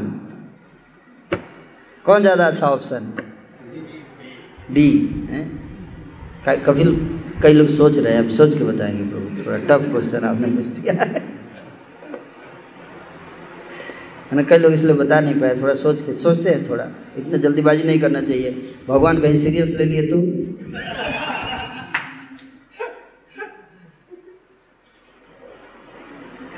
है कि नहीं? सीरियस ले लेंगे तो प्रॉब्लम हो, हो जाएगा है ना? इसलिए सही आंसर लिखने में भी काफ़ी सोचना पड़ता है। है ना? नहीं नहीं लिख सकता। आसान नहीं है सत्य बोलना। हालाँकि बोलते हैं सत्य में हो जाते लिखते भी हैं। सरकारी दफ्तर में हर जगह ही लिखा रहता है सत्य में हो जाते और सामने से पैसा लिया जाता है। है कि नहीं? लेकिन बोलना आसान नहीं है। असत्य जगत में सत्य बोलना बहुत कठिन काम है, है? सत्य बोलने के लिए फांसी पर चढ़ा दिया जाएगा आपको हम्म? ये ऐसा संसार है, है? सत्य मत बोलिए हम्म? तो इसलिए भगवान की जन्माष्टमी है आज आने वाला है अगले दो दिनों में भगवान की लीला को आगे बढ़ाते हुए ये लीला आप लोगों में से बहुत कम लोग जानते होंगे। उस लीला को बताता हूँ कि भगवान इस प्रकार से जब पुतना को, जब चली गई भगवान के धाम तो ब्रज के जो चमार जाति के लोग थे जो है ना उनका काम था। तो उन्होंने पुतना के शरीर को टुकड़े टुकड़े पुतना का शरीर बारह मील लंब बारह मील लंबा था। तो पुतना गिरी उसका शरीर बारह मील का बारह मील मतलब जानते कितना? है? बीस किलोमीटर। बीस किलोमीटर में पूरा गुड़गांव कवर हो जाएगा। अगर पुतना ऊपर से गिर जाए गुड़गांव पे, चपट जाएगा पूरा गुड़गांव। सही बता रहा हूँ। इतनी भयानक थी पुतना, है ना? तो उसके अंगों को काटना पड़ा छोटे छोटे टुकड़े करके, और फिर उसमें आग लगा के जलाया गया। और उस, भगवान ने चूँकि उसके अंगों को स्पर्श किया था, इसलिए उसके अंग से जो है सुगंध आ रहा था, जब उसको जलाया जा रहा था। जैसे अगरू जलाते हैं ना मंदिर में, क्या बोलते हैं उसको? इंसेंस हैं? तो वैसी जो सुगंध आती है, वैसे उसके शरीर को जलाने से सुगंध आ रही थी और दूर दूर तक फैला हुआ था। हैं? तो उधर से नंद बाबा जो है मथुरा से लौट के आ रहे थे उसी दिन। कर चुका के वसुदेव जी से मिल के और उधर से लौट के आ रहे थे, उनके नाकों में सुगंध पहुँची। और दूर से देखा इतना धुआँ, भयभीत हो गए, कुछ गड़बड़ तो नहीं हो गया। जब आए तो पता चला ये सब घटना हो गई। बड़ा बाल बाल बचा है आपका लाला। भगवान नारायण ने आपके लाला को बचाया है। नारायण की कृपा से आपका बेटा बच गया। उनको क्या पता कि ये नारायण ही है? बोले, नारायण की कृपा से नारायण बच गए। महानारायण।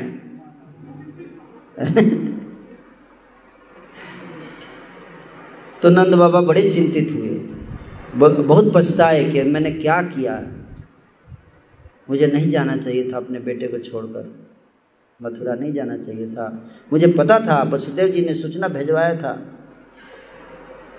तो उसके बाद उस दिन से तेईस दिन तक, अगले तेईस दिन तक नंद बाबा घर छोड़कर, अपने बेटे को छोड़कर बाहर जाते ही नहीं थे। वही रहते थे, बैठे रहते थे। कोई असुर ना आ जाए कोई मारने के लिए।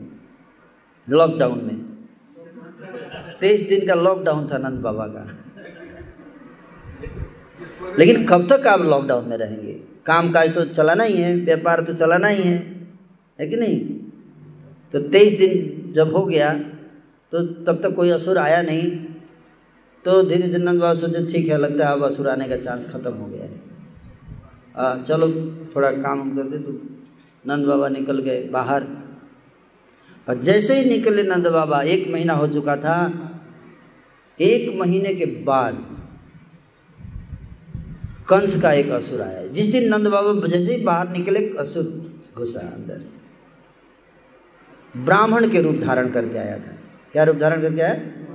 ब्राह्मण का रूप नहीं। पिछली बार तो पुतना आई थी तो ब्राह्मणी के रूप में आई थी। लेकिन ये ब्राह्मणी, ब्राह्मण के रूप में नहीं था, ये जन्म से ब्राह्मण था, लेकिन स्वभाव से असुर था। तो कंस ने इसको भेजा था कि जाओ, नंद के घर जाओ, और जैसे ही अकेले बच्चे को देखना उसको मार देना। उसका नाम था श्रीधर। श्रीधर। श्रीधर ब्राह्मण। अंदर आया, बोला, मैं आपके लाला को आशीर्वाद देने आया हूँ। सब आशीर्वाद देने ही आते थे। बहुत आशीर्वाद दिया है भगवान को लोगों ने। भगवान भी बोलते, ठीक है, दे दो।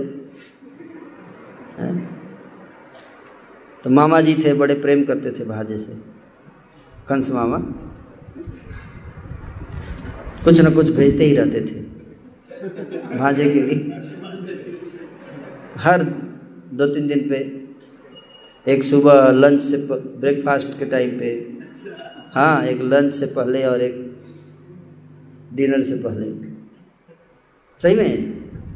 हर रोज चार पाँच असुर आते थे मारने के लिए भगवान को डेली हज़ारों असुरों को मारा है भगवान ने ब्रज में, ग्यारह वर्ष में। तो भग, कंस जो है, मामा जी बड़े प्रेम करते थे, खिलौने भेजा करते थे। कभी घोड़ा, कभी बैल कभी सांप, कभी बगुला, कभी डायन, नाना प्रकार के सिप साइज़ के, है ना? तो भाजा को अगर पसंद नहीं आता तो तोड़ देता था। क्या करें? खिलौना मैचिंग का होना चाहिए ना। तो मामा जी का गिफ्ट पसंद नहीं आता था, इसे तोड़ देता था। है ना सुखदेव जी ऐसा बता रहे हैं श्रीमद भागवत जय श्री जगन्नाथ बलदेव सुभद्रा सुदर्शन प्रभु की जय। श्री श्री राधा दामोदर की जय। श्री श्री गौर निताय की जय। जगत गुरु श्रीला प्रभुपाद की जय। तो श्रीधर ब्राह्मण जब आया तो जसोदा जी को बड़ा प्रसन्नता हुआ। बड़ा प्रसन्नता हुआ। जसोदा जी बोली, ये ब्राह्मण देव अगर मेरे लाला को आशीर्वाद दे देंगे तो मेरा लाला हमेशा सुखी रहेगा। इसलिए मैं इनका आतिथ्य सत्कार करूँगी और अपने हाथों से भोजन बनाऊँगी। अपने हाथों से भोजन बनाऊँगी। तो खुद गई, जमुना जी में स्नान करके पानी लेकर आएँगी, जमुना के जल से किचन को लिपेंगी। उसके बाद बिल्कुल सूची, अच्छे से सूची का ध्यान रखते हुए सफ़ाई का ध्यान रखते हुए और फिर बनाएँगी ब्राह्मण देवता के लिए भोजन बनाएँगे। ऐसा सोच रही देखिए। और ब्राह्मण देवता क्या सोच रहे हैं? कि ये जैसे ही बाहर जाएगी, पकड़ के दबा दूँगा गला। इस वो सोच रहा है, श्रीधर, है ना? ऐसे सोच रहा है। अजसोदा सोच रही है, ये ब्राह्मण देवता अगर खुश हो गए तो मेरा लाला हमेशा के लिए अमर हो जाएगा, आशीर्वाद से इनके। तो जाने लगी, रोहिणी ने मना किया, तुम मत जाओ, अभी कमज़ोर हो, अभी बच्चा का जन्म हुआ है? एक ही महीने तो हुए हैं अभी। जसोदा ने कहा, नहीं नहीं, ये अवसर मैं गंवाना नहीं चाहती सेवा का। चली गई और रोहिणी माता भी किचन में चली गई। बच्चे के ऊपर एक सूप रख दिया गया था। सूप जानते हैं? पीने वाला नहीं, गाँव में सूप होता है ना जिससे सूप चलनी। तो सुप रख दिया था। सूप क्यों जानते? सुप अगर बच्चे के ऊपर रख दिया तो किसी की नज़र नहीं लगती है। तो भाव यह था कि लाला के ऊपर सुप लगा देंगे तो किसी को दृष्टि नज़र खराब होती है ना कई लोगों की तो लगती नहीं है। उसके ऊपर ऐसे सुप का कोना ऐसे रख दिया गया था। सोचिए, भगवान को क्या क्या करते थे लोग?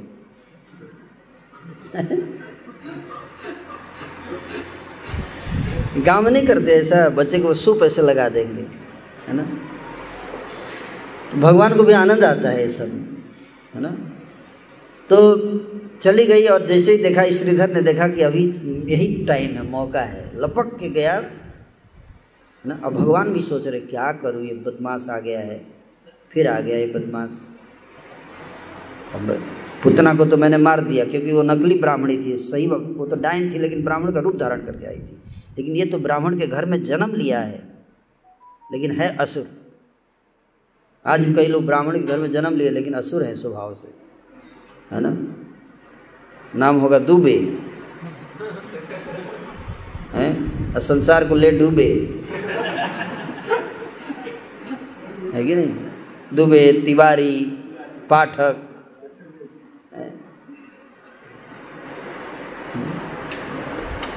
सब लोग देखेंगे नरक का फाटक। जाएँगे, नरक के फाटक के अंदर जाएँगे सब। असुर, ब्राह्मण के रूप में असुर। हम्म? तो भगवान सोच रहे, क्या करूँ? ब्राह्मण को तो मार भी नहीं सकता। है? ब्राह्मण को तो मैंने बोल दिया कि, है? मैं ब्राह्मणों का पूजा करता हूँ। नमो ब्राह्मण ने देवाए ब्राह्मणों की रक्षा करने के लिए आया हूँ। ब्राह्मण को मारूँगा कैसे? ऐसा सोच रहे हैं। है ना? भगवान सोचे, कुछ बीच का रास्ता निकालूँगा। तो जैसे ही लपका, ऐसे हाथ बढ़ा, जाके खड़ा ही था। भगवान तो ऐसे पालने में ऐसे पड़े हुए हैं, एक महीने का बच्चा कितना होगा इतना? और श्रीधर जो है अभी हाथ बढ़ा ही रहा था, उसको समझ नहीं आया, बच्चे को देख रहा है कि हाथ तो वहीं का वहीं है, लेकिन अचानक पता चला किसी ने एक फैट मारा। है ना? एक मुक्का मारा किसी ने उसको।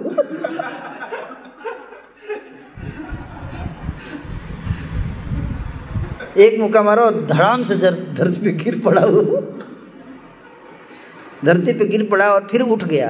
उठ के फिर जा रहा था तो जैसे किसी ने उसके पैरों में कील ठोक दी हो। दोनों पैर ज़मीन, कील ठोक दिए हो, ज़मीन में सट गए पैर। अब आगे बढ़ ही नहीं रहा। है और फिर भगवान ने उसके जीव को ऐसे सोचा, चिल्लाऊं हेल्प के लिए किसी को बुलाऊं? हैं? तो चिल्लाने लगा तो भगवान उसका जीव ऐसे ऐंठ दिया। जीव ऐंठ दिया वो आवाज़ भी नहीं निकल रही।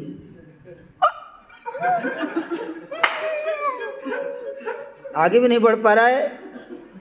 लुढ़क के गिर गया। आ, आ, आ, ऐसे कर रहा है। भगवान भी मुस्कुरा रहे हैं। हाँ चल मार अब। उड़ाया था मारने। फिर भगवान धीरे से पालने से उठे। वो देख रहा है। वो देख रहा है। पालने से धीरे से उठे भगवान। अंदर घर में गए। जाके और मक्खन रखा हुआ था मटकी में। चार पाँच मटकी तोड़ दिए। तोड़ के मक्खन हाथ में निकाल कर उसके मुँह में लगा दिए। स्टाइल से लगा दिए थोड़ा इधर उधर। और इस स्टाइल से लगाया कि उनके हाथ में एक बूंद भी माखन का नहीं था। और जाके फिर से पालने में आराम से लेट गए। है ना? मतलब प्लानिंग ये था कि लोग समझे कि चोर था ये। चोरी करने आया था, माखन खाया भी होगा, खा रहा था, चुरा के। ऐसे उसको बदनाम करने का प्लान था भगवान का। तब तक जसोदा मैया आ गई। देखिए अरे ब्राह्मण ऐसे पड़ा हुआ है, मुँह से आवाज़ नहीं आ कर रहा है। समझ गई, ये ब्राह्मण नहीं कोई राक्षस है है ना? फिर सबने सोचा, क्या किया जाए इसका, है? क्या किया जाए? सबने बोला, क्या करे, ब्राह्मण है तो इसको मार नहीं सकते। इसको पकड़ के बाहर कर देते ब्रज के। तो ब्रज की बाउंड्री के बाहर फेंक दिया, उसको छोड़ दिया। जाओ। उधर बढ़ाया थे मार तो इस प्रकार से श्रीधर ब्राह्मण को भगवान ने दंड दिया। राक्षस के रूप में आया था, है ना? तो ये भगवान, है ना? और इस प्रकार से ब्रजरानी जो है, देखते ही देखते हैं बांभन के मुख बात न आवे। ब्राह्मण के मुख बात न आवे, जीव होई तो कहीं समझावे। सब पूछ रहे हैं कि क्या हुआ था? आपको क्या हो गया? ब्राह्मण को पूछ रहे हैं।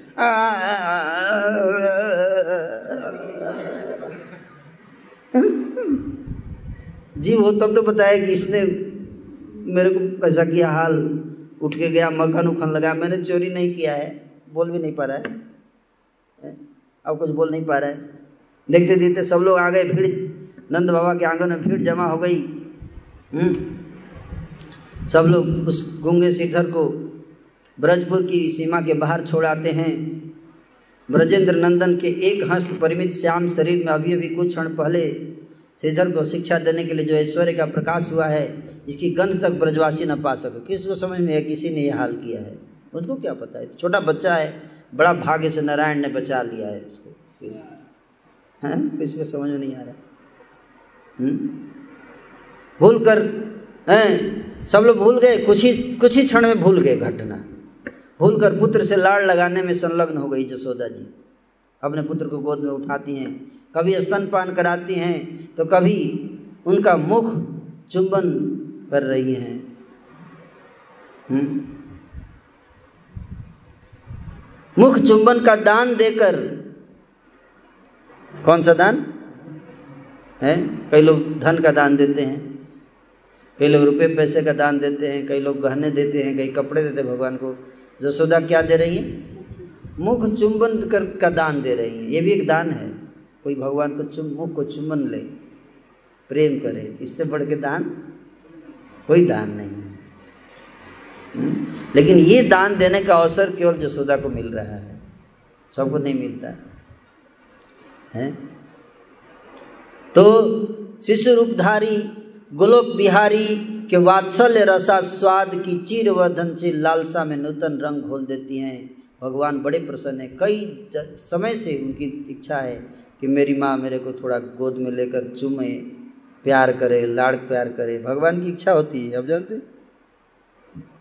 कभी कुंचित घन कृष्ण कृष्ण मंडित मुख को निहारती रह जाती है। कभी ध्यान से देख रही निहार रही है बेटे को। आ, कितना सुंदर पुत्र है मेरा।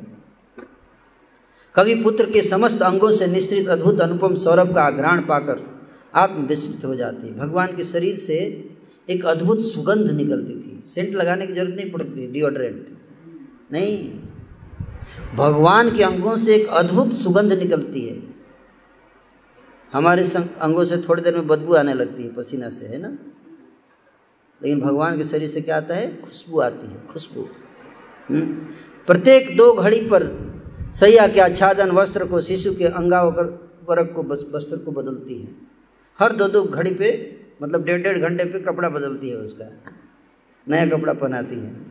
फिर डेढ़ घंटे के बाद फिर नया कपड़ा। और जिसपे सुलाती है उसको भी बदलती है बेड भी बदलती है। डेढ़ दो घंटे के बाद हर रोज नया बेड है? इस क्रिया में लीला बिहारी कभी कभी रोने लग जाते बेड बदल रही है। क्यों रोते हैं? बच्चे क्यों रोते हैं? आप जानते कई बार लोग समझ नहीं पाते। कई बार लोग समझ, रो क्यों रहा है? बस उनको प्रेम चाहिए होता है। कोई प्यार करे, बस दैट्स ऑल कोई गोद में उठा के प्यार करे? आप समझे बात को? इसलिए रोते हैं बच्चे। तो भगवान भी क्यों रोते हैं? ताकि जसोदा मैया गोद में उठा के थोड़ा प्यार करें। हैं? पर यह रोदन रोना भी इतना मधुर होता है। मानो किसी अभिनय बीणा की मधुर, अति मधुर स्वर झंकृति हो रही हो। जैसे कोई बीणा बजा रहा है।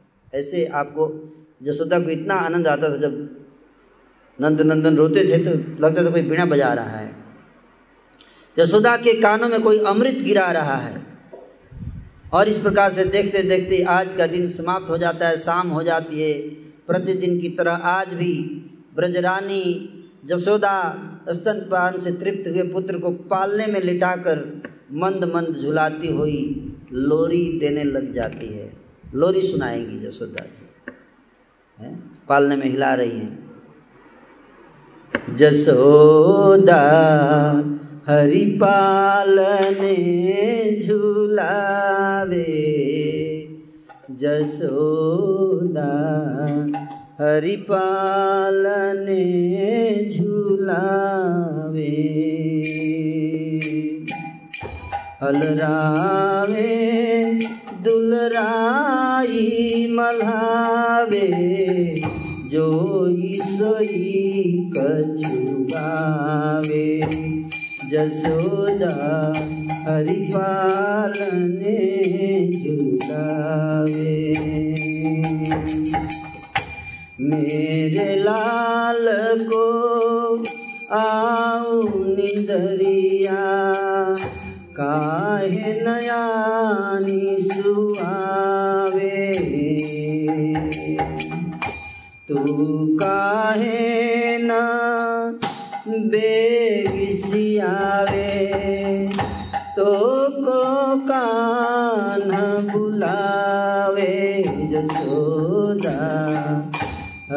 पालने जुलावे।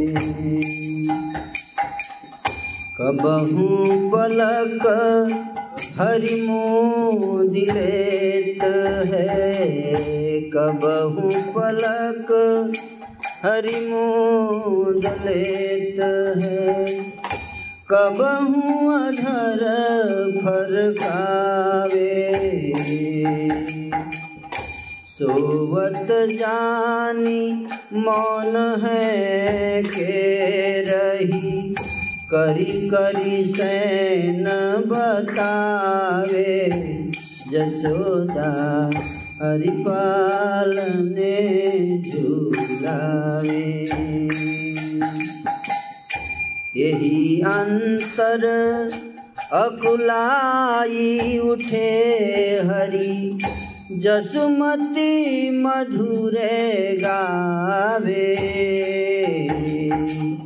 जो सुख सूर अमर मुनि दुर्लभ, सो नंद भामिनी पावे, जसोदा हरि पालने झुलावे जसोदा हरि पालने हलरावे, दुलरावे, मल्हावे। हैं, हलरावे। हलरावे मतलब समझ रहे हलरावे, लरावे, दुलरावे, दुलार कर रही हैं। मल्हावे, हैं? जोई सोई कछु गावे। कुछ कुछ गा भी रही हैं। जो भी सो भी गा रही है, जो भी मन में आ रहा है, उनकी लीलाओं का, उनके गुणों का, उनके रूप का वर्णन कर रही है, गा रही है। मेरे लाल को आओ निंदरिया, काहे ना आने सुहावे? अरे निंदी क्यों नहीं आ रही है तू? मेरे लाल को आके सुला दे। आके सुला क्यों नहीं रही है निंदरिया? तू काहे ना बेगी से आवे तो को कान बुलावे? है निंदिया? तुमको काना बुला रहा है। आ क्यों नहीं रही है? जल्दी आके इसको सुला दे। कबहू पलक हरि मुँह दिलेत है। कभी कभी तो हरि। भगवान हरि क्या करते हैं? हैं, आँखों को मुद लेते हैं। नहीं नहीं बच्चे कभी कभी आँख बंद कर लेते हैं ऐसे। तो माँ को लगता है सो गया, जल्दी जाके दूसरा काम करूँगी। जैसे ही जाती है तो फिर फिर खोल देते है। हैं? जैसे ही लोरी बंद होता है, फिर सो।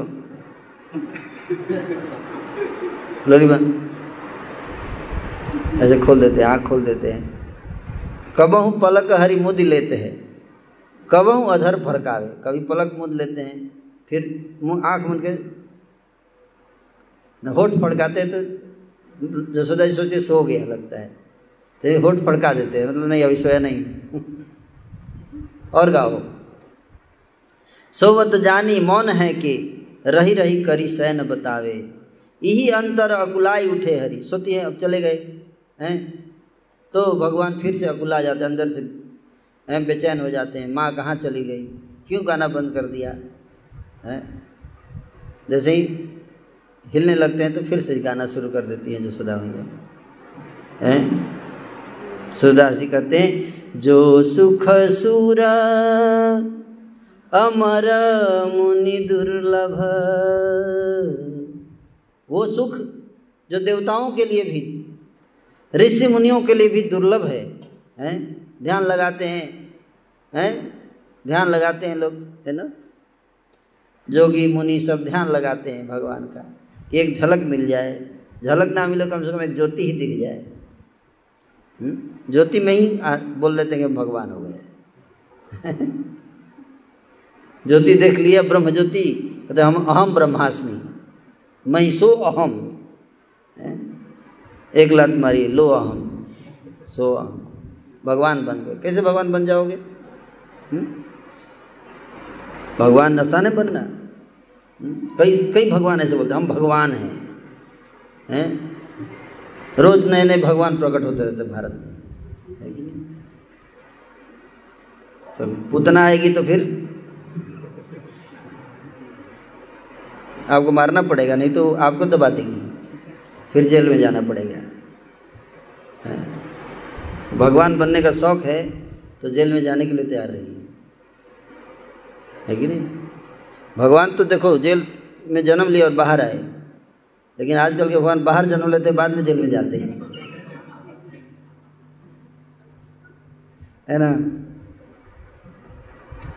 तो ऐसे भगवान भगवान बनने का बहुत शौक होता है ना, लोगों को? स्पेशली कलयुग के साधु संतों को भगवान बनने का बड़ा मन करता है। है ना? बहुत मन करता है भगवान बनने का। अरे, वो सुख जो भगवान की भक्ति में है, वो भगवान बनने में नहीं है। हैं? प्रभुपा जी को किसी ने बोला, कोई मायावादी था, बोला, हम, आप भगवान के दास दास बनते रहते हो, दास बनने में क्या है? भगवान बनो। बोले, तुम भगवान बनोगे, हैं? और मैं भगवान का भक्त बनूँगा और तुमको रस्सी से बांधूँगा और डंडे से मारूँगा भी। कैसे? भगवान, जैसे जसोदा जी ने मारा। तुमको नचाऊँगा अपने उंगली पर, हैं? तो कौन ज़्यादा बड़ा हुआ? भगवान या भक्त? भक्त। भक्त ज़्यादा बड़ा है। इसलिए भगवान नहीं बनना। क्या बनना चाहिए? भक्त बनना चाहिए। क्योंकि भगवान भी किसके पीछे भागते हैं? सारा संसार भगवान के पीछे भागता है, लेकिन भगवान किसके पीछे भागते हैं? है? किसी ने सोचा, क्या सबसे बड़ा पोस्ट क्या है?